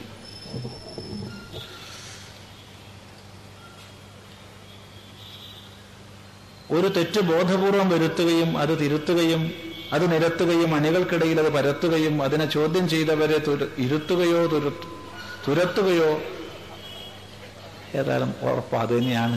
ഭാഷയുടെ ക്രമമൊക്കെ അങ്ങനെ തന്നെയാണ് നമ്മൾ ആദ്യം വിചാരിച്ചത് ഒരു തട്ടിപ്പ് എഴുതിയതാണോ? ഇത് ഒരു തട്ടിപ്പ് എഴുതിയതാണോ എന്ന് വിചാരിച്ചിരുന്നു. പക്ഷെ ഭാഷയൊക്കെ ഒരു ബുദ്ധിജീവിയുടെ ഭാഷ തന്നെയാണ് അതുകൊണ്ട് കുഴപ്പമില്ല. അത് തുരത്തുകയോ വകവരുത്തുകയോ ചെയ്തും നിവൃത്തികെട്ടൊടുവിൽ ഉളുപ്പില്ലാതെ തിരുത്തുകയും ചെയ്യുന്നതാണ് പാർട്ടിയുടെ രീതി. പാവപ്പെട്ടവന്റെ പട്ടിണിയും ദാരിദ്ര്യവും ചൂഷണം ചെയ്ത് അണികളുടെ വികാര വിചാരങ്ങളെല്ലാം തടവിലാക്കി ശതകോടീശ്വര നേതൃത്വത്തിന് അടിയറ വയ്ക്കലായി മാറിയിരിക്കുന്നു പാർട്ടി പ്രവർത്തനം. അതുകൊണ്ട് എക്കാലവും അണികളായി കഴിയാനുള്ള ഞങ്ങളും ഇളമരത്തിൽ നിന്ന് വൻമരങ്ങളായി തീർന്ന നേതൃത്വവും തമ്മിലുള്ള അകലം വളരെ വളരെ ഭീമമാണ്. ഇറച്ചിയും മദ്യവും പണവും വിവാദങ്ങളും സമരങ്ങളും കൊണ്ടാണ് അവർ ഇപ്പോഴും പറയുന്ന ജനങ്ങളെ കൂടെ നിർത്തുന്നത്. പേര് പറഞ്ഞെതിർക്കുന്ന അമേരിക്കൻ സാമ്രാജ്യത്വ ശക്തികളോട് മേലാളന്മാർക്ക് കടുത്ത ആരാധനയാണ്. മർദ്ദിതരോടും ഇരകളോടുമുള്ള സ്നേഹപ്രകടനങ്ങൾ അധികാരസ്ഥാനത്തേക്ക് എത്തിപ്പിടിക്കുന്നതിനുള്ള ചില അടവ് നയങ്ങൾ മാത്രം. ജനാധിപത്യം എന്നതുകൊണ്ട് ഉദ്ദേശിക്കുന്ന പാർട്ടി അധികാരികളോട് വാലാട്ടുന്നവരുടെ ആധിപത്യം. അധികാരവും സമ്പത്തും മറ്റ് ആനുകൂല്യങ്ങളും പങ്കുപറ്റുന്നതിനുള്ള സ്നേഹമാണ് ന്യൂനപക്ഷങ്ങളോട് കാണിക്കുന്നത്. അതും വോട്ട് ബാങ്ക് രാഷ്ട്രീയത്തിന്റെ ഭാഗം. ഇത്തരം ആളുകളിൽ നിന്ന് ആർക്കെന്ത് പ്രതീക്ഷിക്കാൻ? നേതൃത്വവും അവരുടെ കുടുംബാംഗങ്ങളും അമേരിക്കയിലും മറ്റും തിരക്കിട്ട് ഓടി നടക്കുന്നത് അവരുടെ എന്താണ് മൂട് താങ്ങാനോ? വിധിക്കപ്പെട്ട പാവപ്പെട്ട അണികളെ മറന്നു പോകുന്നു അവരുടെ ഇതുവരെയുള്ള പ്രവർത്തനങ്ങൾക്കെതിരാണ് പാർട്ടി പ്ലീനം. എന്നാൽ പ്ലീനിതരാകുന്നത് ഞങ്ങളെപ്പോലുള്ള പാവപ്പെട്ടവരാണ്. ഇങ്ങനെ എല്ലാ തരത്തിലുള്ള അടിമത്തത്തിന്റെ കൂടാരമായിരിക്കുന്നു ഇന്നത്തെ പാർട്ടി. ഇത്രയും കാലം ചോദ്യം ചെയ്യാതെ നേതൃത്വത്തിന്റെ അന്ധവിശ്വാസങ്ങൾക്ക് യാതൊരു ആലോചനയുമില്ലാതെ അതിനൊന്നും അനുവദിക്കാതെ കൂട്ടുനിന്ന ഞങ്ങളെപ്പോലുള്ളവർക്ക് ഇപ്പോൾ കടുത്ത നിരാശയും കുറ്റബോധവും തോന്നുന്നു. എങ്ങോട്ട് തോക്ക് തിരിച്ചു പിടിക്കണമെന്നറിയാതെ ഉണ്ടായ നന്ദിഗ്രാം സംഭവം സഖാവ് ടി പി ചന്ദ്രശേഖരന്റെ അറുകൊല അതിനോടനുബന്ധിച്ചുണ്ടായ സംഭവ വികാസങ്ങൾ പ്രത്യക്ഷമായും പരോക്ഷമായും നടക്കുന്ന സാമ്രാജ്യത്വ ശക്തികളോടുള്ള ഒത്തുതീർപ്പുകൾ എന്നിവ പാർട്ടിയിലെ മറ്റെന്തെല്ലാമോ പാർട്ടിയെ മറ്റെന്തെല്ലാമോ ആക്കിയിരിക്കുന്നു. ഹൈന്ദവാചാരങ്ങളെ പടിക്ക് പുറത്താക്കിയവർ മതമൂലധന ശക്തികളെ മാറോട് ചേർക്കുന്നു.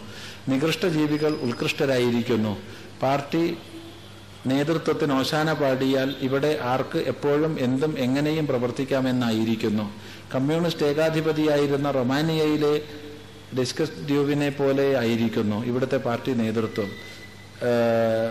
അവരെ ശരിയായ ജനങ്ങൾ തന്നെ ഇന്ന് പറിച്ചെറിയുമെന്ന് എന്ന് പറിച്ചറിയുമെന്നറിയില്ല.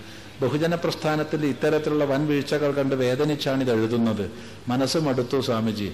മറ്റ് സ്വാമിമാരിൽ നിന്ന് വ്യത്യസ്തമായി നിലകൊള്ളുന്ന യുക്തിവിചാരത്തിന് മുൻതൂക്കം നൽകുന്ന ആദരണീയ നിലപാട് കണ്ടാണ് അങ്ങേക്ക് എഴുതുന്നത്. നാം ചെയ്യുന്ന സൽക്കർമ്മങ്ങൾ ഈ വീടിന്റെ ഐശ്വര്യം എന്ന സ്റ്റിക്കർ ഇറക്കാനുള്ള ധീരതയൊന്നും ഞങ്ങളിലാർക്കും ഇതുവരെ ഉണ്ടായിട്ടില്ലെന്ന വിവരം കൂടി അറിയിക്കട്ടെ. ഇതിൽ ഇതിപ്പോ ഒരു ഒരു സംശയമല്ല. സ്വന്തം ഒരു വിലാപമോ അല്ലെങ്കിൽ ഒരു പുനരാലോചനയോ ഒക്കെയാണ്. അത് സമാജവുമായി പങ്കുവെച്ചതിന് സന്തോഷം എന്ന് മാത്രം പറയും നമുക്കൊന്നും പറയാനില്ല. ഒറ്റ അഭിപ്രായ വ്യത്യാസം മാത്രമേ ഉള്ളൂ. മറ്റു സ്വാമിമാരെ പോലെ അല്ലാന്ന് എഴുതിയത് തെറ്റാണ്. നമുക്കൊരു വിശേഷമില്ല നമ്മൾ ഒന്നിനെ മാത്രമേ പുലർത്തുന്നുള്ളൂ സമ്പ്രദായത്തെ. പൂർവാചാര്യന്മാർ എന്ത് പറഞ്ഞു എന്നോ അത് പറയുക എന്നുള്ളതല്ല ഒന്നും വ്യത്യസ്തമായിട്ട് നമുക്കില്ല. പലരും വിഡ്ഢിത്തരം പറയാറുണ്ട് വ്യത്യസ്തതയുണ്ട് വ്യത്യസ്ത വ്യത്യസ്തത ഉണ്ട് നമ്മൾ സാമ്പ്രദായികനല്ലെന്നർത്ഥമാണ്. വ്യത്യസ്തതയുണ്ടെന്ന് പറയണമെങ്കിൽ മറ്റെല്ലാവരെയും നമ്മൾ മനസ്സിലാക്കിയിട്ടുണ്ടോ? ആരുടെയെങ്കിലും എന്തെങ്കിലും പ്രസംഗമോ ഒരു പ്രഭാഷണമോ കേട്ടാൽ അയാളുടെ ഉള്ളു നമുക്ക് മനസ്സിലാവില്ല. ഈ ഇരുന്ന് പറയണത് കേട്ട് നിങ്ങൾ വിശ്വസിക്കരുത്. പെരും കള്ളനായിരിക്കും ചിലപ്പോൾ. നിങ്ങൾ എങ്ങനെ അറിയാം? എന്റെ കള്ളത്തരം മൂടി വയ്ക്കുന്നതിലാണ് എന്റെ കഴിവെങ്കിലോ? നിങ്ങൾക്ക് എങ്ങനെ അറിയും? അതുകൊണ്ട് ഒരിക്കലും പ്രസംഗങ്ങൾ കേട്ട് വിശ്വസിക്കാതിരിക്കുക. ബാഹ്യമായി കാണുന്നത് കണ്ട് വിശ്വസിക്കാതിരിക്കുക. ഇത് പ്രത്യേകം ശ്രദ്ധിക്കണം. അങ്ങനെ അല്പം എന്തെങ്കിലും വിലയിരുത്തി മറ്റുള്ളവരിൽ നിന്ന് വിഭിന്നനാണെന്നൊക്കെ പറഞ്ഞാൽ നാളെ അയ്യോ ഞാൻ വിചാരിച്ച പോലെ അല്ലല്ലോ ഇയാളെന്ന് നമ്മൾ പറയും. എന്റെ ആവശ്യമില്ല. നമ്മൾക്ക് ആരിൽ നിന്നും നല്ല അംശങ്ങളെ സ്വീകരിക്കാം. ആരിൽ നിന്നും തിന്മയുള്ള അംശങ്ങളെ സ്വീകരിക്കാതിരിക്കാം. ഒരിക്കലും വ്യക്തി ആരാധനയിലേക്ക് നമ്മൾ അധപ്പതിക്കരുത് എപ്പോൾ നമ്മൾ വ്യക്തി ആരാധനയിലേക്ക് അധപ്പതിക്കുമോ അപ്പോൾ അയാളുടെ തെറ്റുകളും നമ്മൾ സ്വീകരിക്കേണ്ടതായി വരും. ഇത് ശ്രദ്ധിക്കുക. എപ്പോഴും ഓർമ്മിക്കേണ്ടതാണ്. ഏതൊരു നല്ല ആശയത്തെയും നമ്മൾ ആദരിക്കുക. എപ്പോൾ നമ്മൾ വ്യക്തിയെ ആരാധിക്കുന്നതിലേക്ക് അധപ്പതിക്കുമോ അപ്പൊ അയാളുടെ നല്ലതും ചീത്തയും ഒരുപോലെ ചുമക്കാൻ നമ്മൾ ബാധ്യസ്ഥരാവും. അത് മാത്രം വേണ്ട. തത്വാധിഷ്ഠിതമായ ചിന്താഗതി പുലർത്തുക. യുക്തി ആരുടെ മുമ്പിലും പണയം വയ്ക്കാതിരിക്കുക. ശാസ്ത്ര പ്രമാണത്തിനനുസരിച്ച് മുന്നോട്ട് പോവുക. അപ്പോ നമുക്ക് ആര് ഏത് രീതിയിൽ ചൂഷണം ചെയ്താലും ആ ചൂഷണത്തിൽ പെടാതെ ഉയർന്നു നിൽക്കാൻ സാധിക്കും. അല്ലാതെയായാൽ നമ്മൾ ഒരിടത്ത് അല്ലെങ്കിൽ മറ്റൊരിടത്ത് ചൂഷണം ചെയ്യപ്പെടും. സംശയമില്ല.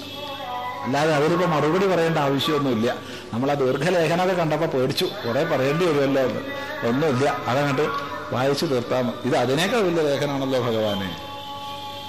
ഇതിപ്പോ എന്താ ഇപ്പൊ ഇത് ചെയ്യാ? ഒക്കെ വമ്പൻ ലേഖനങ്ങളാണ്.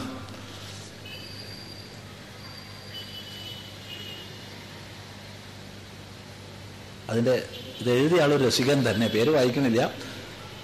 ഈ ചോദ്യം വലുതെന്ന് വെച്ച് ഉത്തരം തരാതിരിക്കരുതെന്ന് അഭ്യർത്ഥിക്കുന്നു. തുടക്കത്തിൽ എഴുതിയിട്ടുണ്ട്. വളരെ വലുതാണ്. അമേരിക്കയിൽ ജനിക്കാത്ത പ്രയാസം കൊണ്ട് മാത്രം ഇവിടെ ജീവിച്ചു പോകുന്നവരാണ് ഞങ്ങൾ. മനസ്സിലായില്ല. ഒന്നാമത്തെ വാച നേരത്തെ വലിയ ലേഖനത്തോട് നമുക്ക് യോജിപ്പാണുള്ളത് ഇത് അഭിപ്രായ വ്യത്യാസമുണ്ട്. കാരണം അമേരിക്കയിൽ ജനിക്കാത്ത പ്രയാസം കൊണ്ട് മാത്രം ഇവിടെ ജീവിച്ചു പോകുന്നവരാണ് ഞങ്ങൾ പറഞ്ഞാൽ തെറ്റാ. നമ്മൾ ഇവിടെ ജീവിച്ചോ ജനിച്ചുകൊണ്ടാണ് ഇവിടെ ജീവിക്കണത്. ഇവിടെ ജനിച്ചുകൊണ്ട് ഇവിടെ ജീവിക്കണം? ഇവിടെ ജനിച്ചുകൊണ്ട് മാത്രമല്ല ഇവിടെ ജീവിക്കണോണ്ടും ഇവിടെ ജീവിക്കണം ഇവിടെ ജനിച്ച ശേഷം വിഷയൊക്കെ എടുത്ത് അമേരിക്കയിൽ പോയി കഴിഞ്ഞാൽ അവിടെയും ജീവിച്ചൂടെ? എന്താ കുഴപ്പമില്ല എപ്പെട്ട ജീവിച്ചാൽ ജീവിക്കുന്ന ആൾ ജീവിക്കുന്നോണ്ടും ജീവിച്ചാൽ പോരെ? അതിരിക്കട്ടെ. ഏതായാലും മഹാഭാഗ്യവാന്മാരാണ് ഭാരതത്തിൽ ജീവിക്കുക പറഞ്ഞാൽ ഭാരതത്തിൽ ജനിക്കുക പറഞ്ഞാൽ അത് ചെറിയൊരു വിഷയമല്ല. ഗായന്തി ദേവാകില ഗീതകാനി ധന്യാസ്തുതേ ഭാരതഭൂവിഭാഗേ സ്വർഗാപവർഗസ്പദ മാർഗഭൂമൗ ഭവന്തി ഭൂയ പുരുഷസ്വരത്വാത് ദേവന്മാരെക്കാൾ മേപ്പെട്ട നമ്മൾ എന്നാ പുരാണം പറയുന്നത് ഈ ഭാരതഭൂമിയിൽ ജനിച്ചവര്.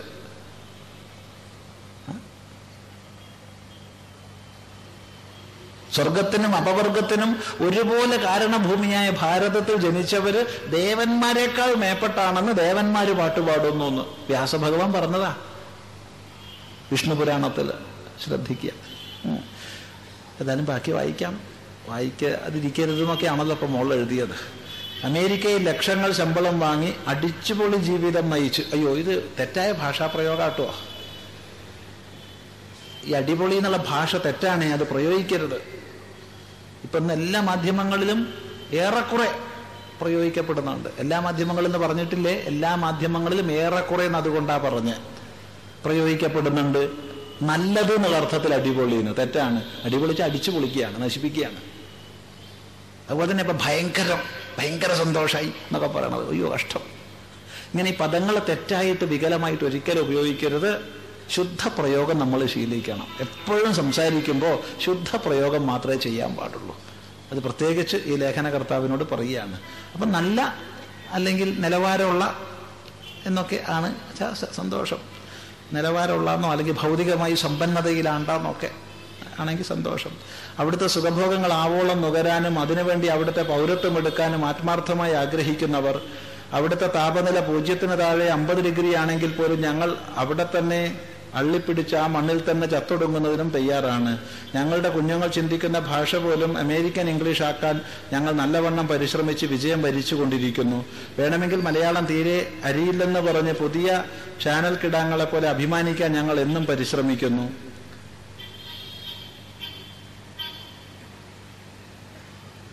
വെള്ളം എത്രയുണ്ടെങ്കിലും അമേരിക്കയിൽ എന്ന പോലെ ഇവിടെയും ടോയ്ലറ്റ് പേപ്പർ ഉപയോഗിച്ചും വല്ലപ്പോഴും കുളിച്ചും സ്ത്രീ പുരുഷ ഭേദമന്യേ മദ്യം ആഹാരത്തിന്റെ ഒരു ഭാഗമാക്കിയും നിശാ ക്ലബ്ബുകളിൽ ആർമാദിച്ചും. അത് അറിയാത്തൊരു ഭാഷയാണ്. അഴിഞ്ഞാടിയും അമേരിക്കയുമായി താരതമ്യം ചെയ്ത് രാജ്യത്തെ നിരന്തരം ഇകഴ്ത്തുകയും ചെയ്ത് ഞങ്ങൾ ഇങ്ങനെ ജീവിച്ചു പോകുന്നു. കോഴി ആടുമാടുകൾ എന്നിവയുടെ ഇറച്ചി വാണിജ്യാടിസ്ഥാനത്തിൽ ഉൽപ്പാദിപ്പിക്കുന്നതിന് വേണ്ടി മനുഷ്യമലം പോലും കുത്തിവെച്ചാൽ ഞങ്ങൾ അതൊന്നും കഴിക്കുന്നത് ഒരിക്കലും നിർത്തില്ല.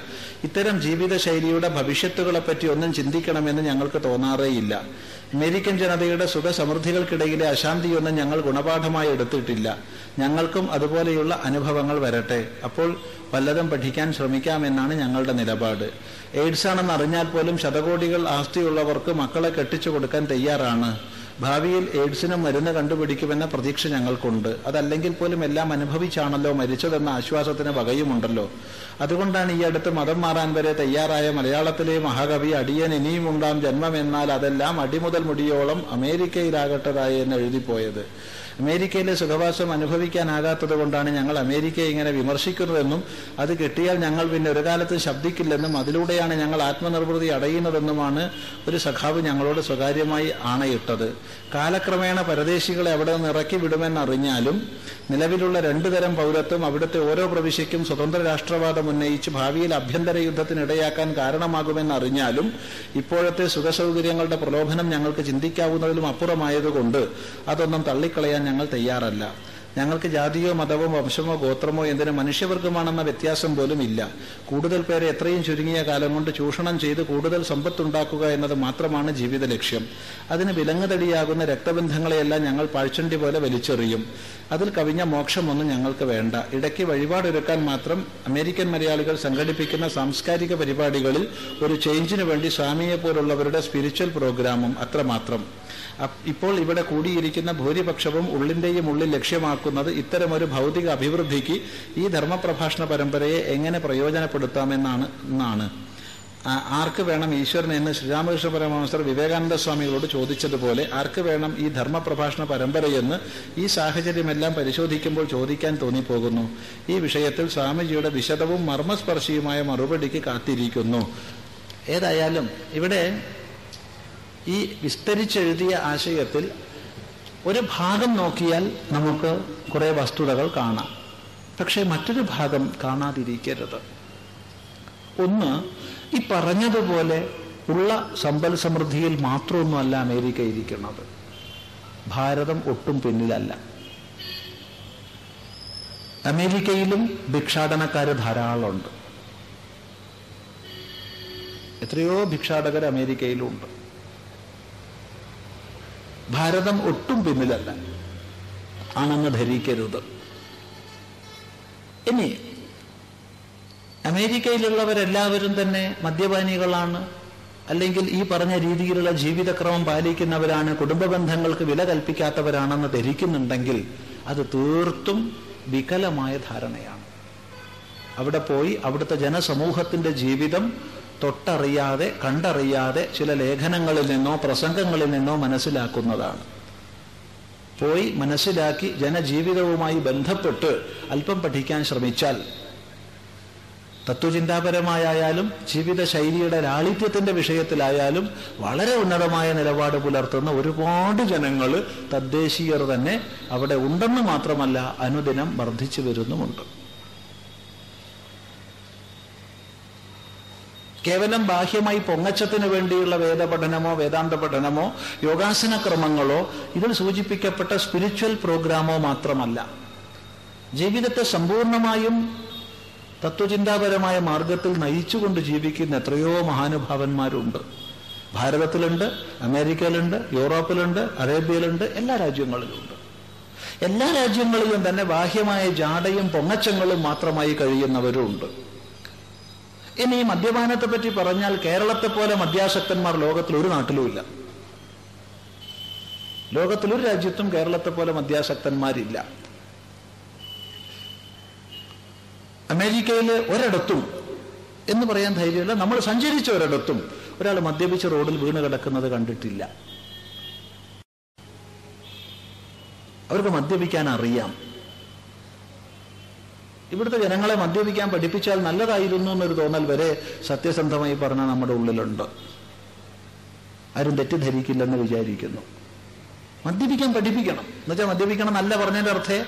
തെറ്റിദ്ധരിക്കരുതേ. ഈ പ്രത്യേകിച്ച് പേടിക്കേണ്ട ഒരു വിഭാഗമുണ്ട്. ഈ പത്രക്കാരെ നമ്മൾ ഉദ്ദേശിക്കാത്തതാണ് ഈ പത്രങ്ങളിൽ എഴുതി വിടുന്നത് ചില ദിവസത്തെ റിപ്പോർട്ടൊക്കെ തലക്കെട്ട് വായിച്ചു കഴിഞ്ഞാൽ സങ്കടം തോന്നിപ്പോകും. ഒന്ന് അവർ നമ്മളോട് ചോദിച്ചിട്ട് എഴുതിയിരുന്നെങ്കിൽ നമ്മൾ ഉദ്ദേശിക്കാത്ത മനസ്സിൽ ഉദ്ദേശിക്കാത്തതാണ് എഴുതി വിടുന്നത് അതുപോലെ പത്രത്തിൽ ചിലപ്പോൾ നാളെ തലക്കെട്ട് കാണും. സിദ്ധാന്തപുരസ്വാമി ആഹ്വാനം ചെയ്തു എന്ത്? കേരളത്തിലുള്ളവരെ മദ്യം കുടിക്കാൻ പഠിപ്പിക്കണം എന്ന്. പറഞ്ഞതിന്റെ അർത്ഥം. ഇത് രാവിലെ തൊട്ട് വൈകുന്നേരം വരെ പണിയെടുത്ത് കിട്ടിയ പൈസ മുഴുവൻ ഷാപ്പ് കൊണ്ടുകൊടുത്ത് റോഡ് സൈഡിൽ കിടക്കുന്ന അവസ്ഥ. അത് കാണുമ്പോ ഇവനൊക്കെ ഒന്നൊരു പാകത്തിന് കഴിക്കാനുള്ളതെങ്കിലും പഠിപ്പിച്ചു കൊടുത്തിട്ടുണ്ടെങ്കിൽ ഒന്നുമില്ലെങ്കിൽ അവന്റെ കുടുംബം നശിക്കില്ലായിരുന്നു. ഒരു പ്രായമുള്ള ആൾ. സ്ത്രീ ആവട്ടെ പുരുഷനാവട്ടെ ഒരു പബ്ലിക് ട്രാൻസ്പോർട്ട് സിസ്റ്റത്തിൽ ട്രെയിൻ ആവട്ടെ ബസ്സാവട്ടെ നിന്ന് യാത്ര ചെയ്യുന്നത് കാണാൻ കഴിയില്ല യൂറോപ്പിലോ അമേരിക്കയിലോ. ചെറുപ്പക്കാർ അപ്പം എണീറ്റ് കൊടുത്ത് അവരെ പിടിച്ചിരുത്തിയിരിക്കും. യൂറോപ്പിലായാലും ശരി അമേരിക്കയിലായാലും ശരി. ബസ്സിലോ ട്രെയിനിലോ ഏത് പബ്ലിക് ട്രാൻസ്പോർട്ട് സിസ്റ്റത്തിലോ ഒരു പ്രായമുള്ള ആളെ നിന്ന് യാത്ര ചെയ്യുന്ന നമ്മൾ കാണില്ല. ചെറുപ്പക്കാർ എഴുന്നേൽക്കും അവിടെ ഇരുത്തും. പിടിച്ചിരുത്തും. പറയുമെന്നല്ല ചെയ്യുക പിടിച്ചിരുത്തും. ഒരാൾ റോഡ് ക്രോസ് ചെയ്യുന്നുണ്ട് എന്നുള്ളൊരു സൂചന ഉണ്ടെങ്കിൽ ഓടി വരുന്ന വാഹനം അവിടെ നിൽക്കും. ഇയാൾ ക്രോസ് ചെയ്ത് കഴിഞ്ഞാലേ വാഹനം പോകൂ. നമ്മൾ സീബ്ര ലൈനിൽ കൂടെ പോകുന്നുണ്ടെങ്കിലും അപ്പോഴും ഹോൺ അടിച്ചെടുക്കാൻ നോക്കും. അതുകൊണ്ട് വെറുതെ നിന്ദിക്കൽ മാത്രം ചെയ്താൽ പോരാ. എല്ലാ രാജ്യങ്ങളിലും നല്ല ജനങ്ങളുണ്ട് ചീത്ത ജനങ്ങളുണ്ട്. എല്ലാ രാജ്യത്തിലും സംസ്കാര സമ്പന്നരുണ്ട് വിലക്ഷണ സ്വഭാവികളുണ്ട് നമ്മൾ ഏതിനെ കാണാൻ ശ്രമിക്കുന്നു? അതായിരിക്കും നമ്മൾ കാണുക. ഈ പറഞ്ഞതുകൊണ്ട് അമേരിക്ക കേമാന്നല്ല പറഞ്ഞത്. എല്ലാ നാടിനും നാടിന്റെ മഹിമയുണ്ട്. ആ മഹിമയെ കാണാൻ ശ്രമിക്കുക. ഏത് രാജ്യത്തു നിന്നും നല്ല അംശങ്ങൾ ഉൾക്കൊള്ളാൻ ശ്രമിക്കുക. ആനോ ഭദ്ര കൃതവോ യന്തു വിശ്വത. ലോകത്തിന്റെ എല്ലാ ഭാഗത്തു നിന്നും നല്ല ചിന്തകൾ എന്നിലേക്ക് വരട്ടെ. നല്ല ചിന്തകൾ എല്ലായിടത്തും ഉണ്ട്. ചീത്ത ചിന്തകളും എല്ലായിടത്തും ഉണ്ട് ഏതിനെ നമ്മൾ സ്വീകരിക്കുന്നു? അത് നമുക്ക് സ്വായത്തമാകും. ഇനി മറ്റൊന്ന് മനസ്സിലാക്കുക. ഇന്ന് ഏതെങ്കിലും ഒരു രാജ്യത്തിന്റെ പരിധിയിൽ ഒതുങ്ങുന്നതല്ല നമ്മുടെ ജീവിതക്രമം. നമ്മളിവിടെ സമ്പന്നരായി ജീവിക്കുന്നുണ്ടെങ്കിൽ അല്ലെങ്കിൽ നമ്മളിവിടെ മധ്യമമായി ജീവിക്കുന്നുണ്ടെങ്കിൽ നമ്മളിവിടെ ഒരു നേരമെങ്കിലും കഞ്ഞി മുടങ്ങാണ്ട് കഴിക്കുന്നുണ്ടെങ്കിൽ നമ്മുടെ സഹോദരങ്ങൾ ലോകത്തിന്റെ വിവിധ ഭാഗങ്ങളിൽ ജോലി ചെയ്ത് ആ സമ്പത്ത് ഇങ്ങോട്ട് തന്നതിന്റെ ഫലമാണ്. അമേരിക്കയിലും മറ്റും ജോലി ചെയ്യുന്നവരുടെ അല്ലെങ്കിൽ അവിടെ ബിസിനസ് ചെയ്യുന്നവരുടെ മുതൽ മുടക്ക് കൊണ്ടാണ് നമ്മുടെ ഇവിടെ അമേരിക്ക എന്ന് മാത്രം പറഞ്ഞിട്ടില്ല പല രാജ്യങ്ങളിലും. ജോലി ചെയ്യുന്നവരുടെ മുതൽ മുടക്ക് കൊണ്ടാണ് വളരെയധികം സ്ഥാപനങ്ങൾ നമുക്കിവിടെ നടത്താൻ കഴിയുന്നത്.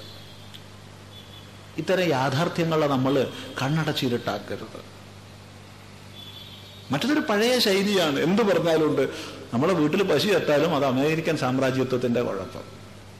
ഭാര്യയും ഭർത്താവും ലഹള കൂടിയാലും ഇതിന്റെ പിന്നിൽ എന്തോ ഒരു അമേരിക്കൻ ചാരക്കണ്ണുണ്ടോ എന്നുള്ളത് സംശയിക്കേണ്ടതാണെന്ന് പറയുന്ന ഒരു സ്വഭാവം. അത് പഴകിക്കഴിഞ്ഞതാണ്.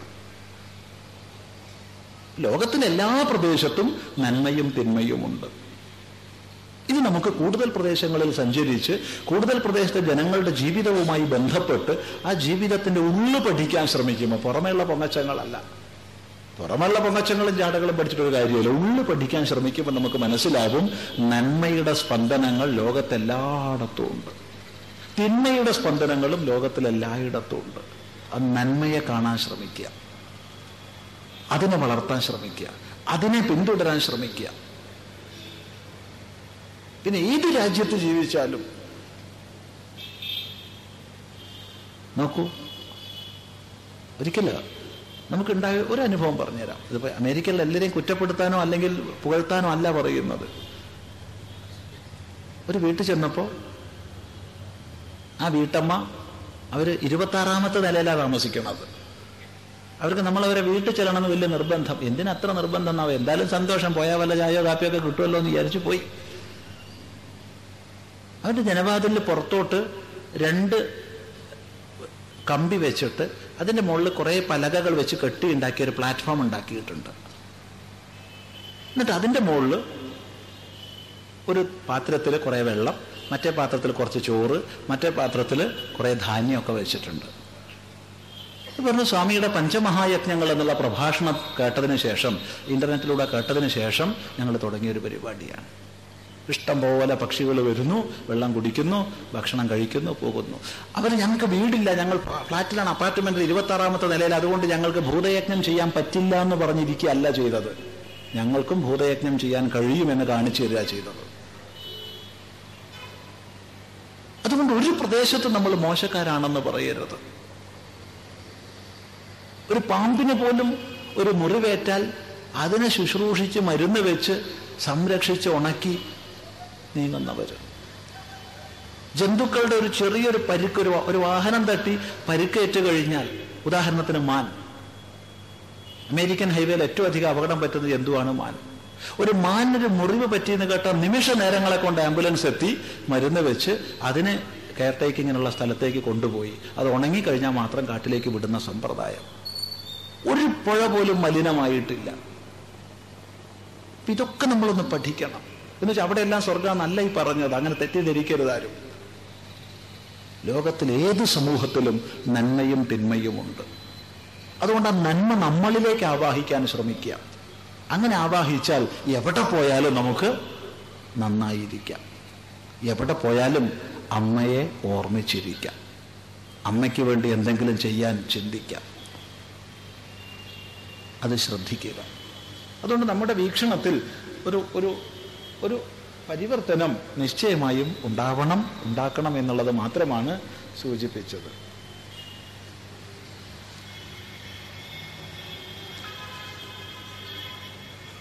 നാഴികയ്ക്ക് നാനൂറ് വട്ടം ദളിത് പിന്നാക്ക പീഡിത പാർശ്വവൽകൃതരോടുള്ള പരമസ്നേഹവും പിന്തുണയും വാഗ്ദാനം ചെയ്യുന്ന ക്രൈസ്തവ മുസ്ലിം സംഘടനകൾ പിന്നാക്കക്കാർക്ക് കിട്ടുന്ന ആനുകൂല്യങ്ങൾക്കൊന്നും കാലാനുസൃതമായ വർധനവ് ആവശ്യപ്പെടാത്തത് എന്തുകൊണ്ട് സാമ്പത്തിക മാനദണ്ഡങ്ങളൊന്നും നോക്കാതെ ഒരു മുസ്ലിം വിദ്യാർത്ഥികൾക്ക് നാലക്ക സംഖ്യ ധനസഹായം കൊടുക്കുമ്പോൾ ഹൈന്ദവ വിഭാഗത്തിലെ നിർധനരായ പട്ടികജാതി പട്ടികവർഗ വിഭാഗക്കാർക്ക് അതിന്റെ നാലിലൊന്ന് പോലും കൊടുക്കാൻ തയ്യാറാകാത്തത് എന്തുകൊണ്ട്? ഈയിടെ എസ് ഡി പി ഐയുടെ മാർച്ചിന് കമന്ററി നൽകിയ ആൾ പറഞ്ഞത് സവർണ അധികാരികളുടെ കോട്ടക്കൊത്തളങ്ങളെ ഇളക്കി മറിച്ച് മാർച്ച് എന്നെല്ലാമാണ്. പ്രായോഗിക തലത്തിൽ ഹൈന്ദവരിലെ പിന്നാക്കക്കാർക്ക് വേണ്ടി ചെറുവിരൽ പോലും അനക്കാതെ ഇങ്ങനെ തട്ടിവിടുന്ന കരിന്നുണകൾ പുത്തൻ മാധ്യമ ബുദ്ധിജീവി വർഗങ്ങൾ പോലും ആവർത്തിക്കുന്നതായി കാണുന്നു. ഏഷ്യാനെറ്റിൽ നടക്കുന്ന രാഷ്ട്രീയ ചർച്ചകളിൽ ബി ജെ പിക്ക് സ്ഥലം അനുവദിക്കുന്നതിനുള്ള എതിർപ്പിനെക്കുറിച്ചുള്ള വാർത്തകൾ ഈയിടെ പുറത്തു വന്നു.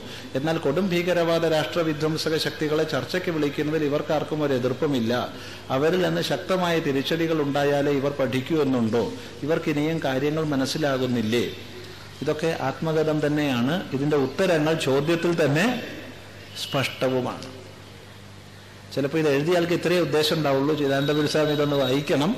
വായിച്ചു കഴിഞ്ഞ് ഇവിടെ കൂടിയ ജനസഹസ്രങ്ങൾ കേൾക്കണം. അത്രേ ഉണ്ടാവുള്ളൂ. കാരണം ഇതിൽ ഉത്തരം പ്രതീക്ഷിക്കുന്നില്ല. ഉത്തരം ആവശ്യമില്ല. കാരണം ഉത്തരം ഇതിൽ തന്നെ ഉണ്ട്. എന്തുകൊണ്ടെന്നാൽ ദശകങ്ങളായി നട്ടൽ തേയ്മാനം വന്നുപോയൊരു വർഗമാണ് ഇവിടുത്തെ ഹിന്ദു വിഭാഗം. ലോകം ആദിമമായി കേട്ട ശബ്ദം വേദത്തിന്റെ ശബ്ദമാണ്. ആ വേദത്തിന്റെ ഉപസംഹാരവാക്യം എന്ന് സംഹിതാഭാഗത്തെ സംബന്ധിച്ച് നമുക്ക് നിസ്സംശയം പറയാവുന്ന വാക്യം സംഗച്ഛധ്വം സംവദധ്വം എന്നുള്ളതാണ്. നിങ്ങൾ ഒന്നിച്ച് നല്ലതിലേക്ക് നടക്കുവിൻ നിങ്ങൾ ഒന്നിച്ച് നല്ലതിനെ പറയുവിൻ. പക്ഷെ നമ്മൾ മറന്നുപോയതും ഈ വാക്യമാണ്. ഒന്നിച്ചൊന്നിച്ചൊന്നിച്ചെന്നുള്ളത്. അതുകൊണ്ട് നമ്മൾ പലതിന്റെ പേരിൽ ഭിന്നിച്ചായി. പലതിന്റെ പേരിൽ ജാതിയുടെ പേരിൽ കുലത്തിന്റെ പേരിൽ രാഷ്ട്രീയത്തിന്റെ പേരിൽ പലതിന്റെ പേരിൽ ഭിന്നിച്ചായി. ഇനി ഭിന്നിച്ച് കഴിയുന്നത് കൊണ്ട് മാത്രമാണ് മറ്റ് നിലയ്ക്കുള്ള വോട്ട് ബാങ്ക് രാഷ്ട്രീയങ്ങൾ ഇവിടെ വളരുന്നത്. അതുകൊണ്ട് ഇനിയെങ്കിലും യാഥാർത്ഥ്യം മനസ്സിലാക്കി. ഒന്നിച്ചു നിന്നാൽ ഉയരാം. എന്നുള്ള തത്വം മനസ്സിലാക്കിയാൽ. അതെ. ഒന്നിച്ചാൽ മാത്രം പോരാ ഒന്നിച്ച് നല്ലതിനായി കൊണ്ടൊന്നിക്കണം ഒന്നിച്ച് നല്ലത് പറയണം ഒന്നിച്ച് നല്ലത് ചെയ്യണം. നന്മയിലേക്ക് ഒന്നിക്കണം. ഒന്നിച്ച് നന്മയിലേക്ക് ഉയരണം. അതാണ് നമുക്ക് ആവശ്യം അങ്ങനെ ഒന്നിച്ച് നല്ലതിലേക്ക് ഉയരുന്ന ജനസമൂഹമായി തീരാൻ കഴിയുമ്പോൾ ഒരിക്കലും ചൂഷണം ചെയ്യപ്പെടില്ല. ഒരിക്കലും വിപരീത വിവേചനങ്ങൾക്ക് വിധേയരാവില്ല. പക്ഷേ മറ്റൊന്നു കൂടി പറയട്ടെ ഈ ഒന്നിക്കുന്നത് ശാസ്ത്രബോധത്തിന്റെ അടിസ്ഥാനത്തിലാവണം. ഒരിക്കലും വൈകാരിക ഭാവങ്ങളുടെ അടിസ്ഥാനത്തിലാവരുത്. വൈകാരിക ഭാവങ്ങളുടെ അടിസ്ഥാനത്തിൽ ഒന്നിച്ചാൽ നാളെ വികാരങ്ങൾ കെട്ടടങ്ങുമ്പോൾ നമ്മൾ ഭിന്നിക്കാനിടയാവും. അതുകൊണ്ട് ഹിന്ദു എന്ന വൈകാരിക ഏകതയുടെ പേരിൽ പേരിലാവരുത് ഒന്നിക്കൽ. മറിച്ച് അടിസ്ഥാന ശാസ്ത്രബോധത്താൽ ആ ശാസ്ത്രബോധത്തിൽ നിന്ന് ഉരുത്തിരിക്കുന്ന അഭിമാനത്തിന്റെ പേരിൽ ഒന്നിക്കണം. ശ്രദ്ധിക്കുക. ആ രീതിയിലുള്ള ഏകത വളർത്തിയെടുക്കപ്പെട്ടാൽ ഒരിക്കലും ന്യൂനപക്ഷം ഭൂരിപക്ഷം എന്ന് പറഞ്ഞ് വിഭജിക്കാൻ ഇവിടെ ആർക്കും സാധിക്കില്ല. കാരണം ഭാരതത്തിന്റെ തനത് ഭാവത്തെ ഉൾക്കൊള്ളുന്നവരൊക്കെ ഭാരതത്തിന്റെ ഉയർച്ചയ്ക്ക് വേണ്ടി പ്രവർത്തിക്കുന്നവരൊക്കെ ഭാരതത്തിന്റെ മക്കളാണ് നമ്മളെന്ന് അഭിമാനിക്കുന്നവരൊക്കെ. അവിടെ ഹിന്ദു മുസ്ലിം ക്രിസ്ത്യൻ വ്യത്യാസം പറഞ്ഞിട്ടില്ല.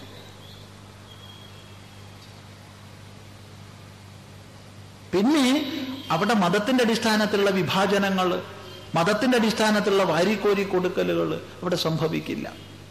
ഇന്ന് സംഭവിക്കുന്നത് അതാണ്. ഇവിടെ ഒരു രാഷ്ട്രമെന്ന് പറയുമെങ്കിലും ഒരു നിയമം പോലും നമുക്കില്ല. ഒരു സിവിൽ കോഡ് പോലും നമുക്കില്ല. ഭരണഘടനയുടെ രചയിതാക്കൾ ഏക സിവിൽ കോഡ് ഏറെ താമസിയാതെ രൂപീകരിക്കണമെന്നൊക്കെ സങ്കല്പിച്ചെങ്കിലും പിന്നീട് ഇ എം എസ് നമ്പൂതിരിപ്പാടിനെ പോലുള്ളവരൊക്കെ നിരന്തരം ഏക സിവിൽ കോഡിനെ കുറിച്ച് എഴുതുകയും ആവശ്യപ്പെടുകയും ചെയ്തെങ്കിലും ഇന്ന് ഇ എം എസ് നമ്പൂതിരിപ്പാടിന്റെ പേരിൽ മന്ദിരങ്ങൾ പണിയുന്നവരും അതിന് പരിശ്രമിക്കുന്നവരും എത്ര പേര് ഏക സിവിൽ കോഡ് വേണമെന്ന് ആവശ്യപ്പെടും? ആവശ്യപ്പെടില്ല. ധൈര്യമില്ല. കാരണം ഇവിടെ ഹിന്ദുവിനൊരു നിയമം ക്രിസ്ത്യാനിക്ക് ഒരു നിയമം മുസൽമാൻ ഒരു നിയമം. പിന്നെ എങ്ങനെയാ ഒരു രാഷ്ട്രം എന്ന് പറയുക? രാഷ്ട്രമാണെങ്കിൽ ഒരു നിയമം വേണം. ഒരു നയം വേണം. ഒരു സമൂഹത്തെ വളർത്തുന്ന വിദ്യാഭ്യാസ പദ്ധതി വേണം. അതിവിടെ വരണം. അത് വരാൻ സങ്കല്പിക്കുക ഭാരതത്തിൽ ഒരു നിയമം. എപ്രകാരമാണോ മറ്റു രാഷ്ട്രങ്ങളിലൊക്കെ എല്ലാ സമൂഹത്തിനും ഒരു നിയമമുള്ളത്? അതുപോലെ ഭാരതത്തിൽ ഒരു നിയമമാണ് അവിടെ ഹിന്ദു ക്രിസ്ത്യൻ മുസ്ലിം വ്യത്യാസം പാടില്ല. ന്യൂനപക്ഷം ഭൂരിപക്ഷം വ്യത്യാസം പാടില്ല. മനുഷ്യൻ മനുഷ്യൻ ഒന്ന്. അവിടെ ആരാണോ സാമ്പത്തികമായി താഴെയുള്ളത് അവനെ പിടിച്ചുയർത്താനുള്ള പദ്ധതികൾ വേണം. അവൻ ക്രിസ്ത്യാനി ആയിക്കോട്ടെ ഹിന്ദു ആയിക്കോട്ടെ മുസൽമാൻ ആയിക്കോട്ടെ മതമില്ലാത്തവനായിക്കോട്ടെ ആരും ആവട്ടെ സാമ്പത്തികമായി താഴെ തട്ടിലുള്ളവനെ ഉയർത്താനുള്ള പദ്ധതികൾ വേണം. മതം മാനദണ്ഡമാവരുത്. ഇങ്ങനെയുള്ള ഒരു പൊതു നിയമം വരുന്ന ഒരു ഒരു കാലം നമുക്ക് രാഷ്ട്രമായി ഉയരാം. അങ്ങ് രാഷ്ട്രമായി ഉയരുമ്പോൾ ഇത്തരം വിധ്വംസക ശക്തികൾക്ക് ഒരു സ്ഥാനവും പ്രസക്തിയും ഇല്ലാതാകും. അതുകൊണ്ട് സങ്കല്പിക്കുക നമ്മുടെ സങ്കല്പങ്ങൾക്ക് ഫലമുണ്ട്. നിശ്ചയമായും സങ്കല്പിക്കുക അപ്രകാരമുള്ള നിയമക്രമം അപ്രകാരമുള്ള ഭരണഘടന ഇവിടെ വരട്ടെ. സങ്കല്പത്തിന് ശക്തിയുണ്ടെന്നുള്ളതിൽ സംശയമൊന്നുമില്ല. നമ്മൾ ഒരു പത്ത് പതിന പത്ത് പതിനഞ്ച് വർഷങ്ങൾക്ക് മുമ്പ് ഇതേ പ്രഭാഷണ പരമ്പരയിൽ ഏതോ ഒരു ചോദ്യത്തിന് മറുപടിയായിട്ട് സങ്കല്പിക്കുക ഒന്നാം ക്ലാസ് തൊട്ട് സംസ്കൃതം ഇവിടെ വരട്ടെ എന്ന് സങ്കല്പിക്കുക എന്ന് ആവർത്തിച്ച് പറഞ്ഞിരുന്നു. ഇപ്പോൾ വന്നു കഴിഞ്ഞു. ഒന്നാം ക്ലാസ് തൊട്ട് സംസ്കൃതം കേരളത്തിൽ വന്നു കഴിഞ്ഞു. ടെക്സ്റ്റ് ബുക്ക് നിർമ്മാണം നടന്നു കഴിഞ്ഞു. വിജ്ഞാപനമായി കഴിഞ്ഞു. നടപ്പിലാവുകയാണ്. സങ്കല്പിക്കുക ഇന്നല്ലെങ്കിൽ നാളെ വരും. നമ്മുടെ സങ്കല്പമാണ് അനുഭവമായിട്ട് വരുന്നത്. അതുകൊണ്ട് ഭാരതത്തിൽ ഒരു സമൂഹം ഒരു നിയമം ഹിന്ദു മുസ്ലിം ക്രിസ്ത്യൻ വ്യത്യാസമില്ലാതെ ഒരു മനുഷ്യരെ സംബന്ധിക്കുന്ന നിയമം അത് വരട്ടെ എന്ന് സങ്കല്പിക്കുക അതിനായി പരിശ്രമിക്കുക. അപ്പോഴേ ഇത് രാഷ്ട്രമായി ഉയരൂ. അങ്ങനെ രാഷ്ട്രമായി ഉയർന്നാൽ മറ്റ് വിധ്വംസക ഭാവങ്ങൾ അപ്രസക്തമായി തീരും എന്നുള്ളതിൽ യാതൊരു സംശയവുമില്ല. തൽക്കാലം ഉപസംഹരിക്കുന്നു. വളരെ സന്തോഷം. ഓം गुरुर्ब्रह्मा गुरुर्विष्णु गुरुर्देवो गुरु साक्षात् परम ब्रह्म तस्मै श्रीगुरवे नमः।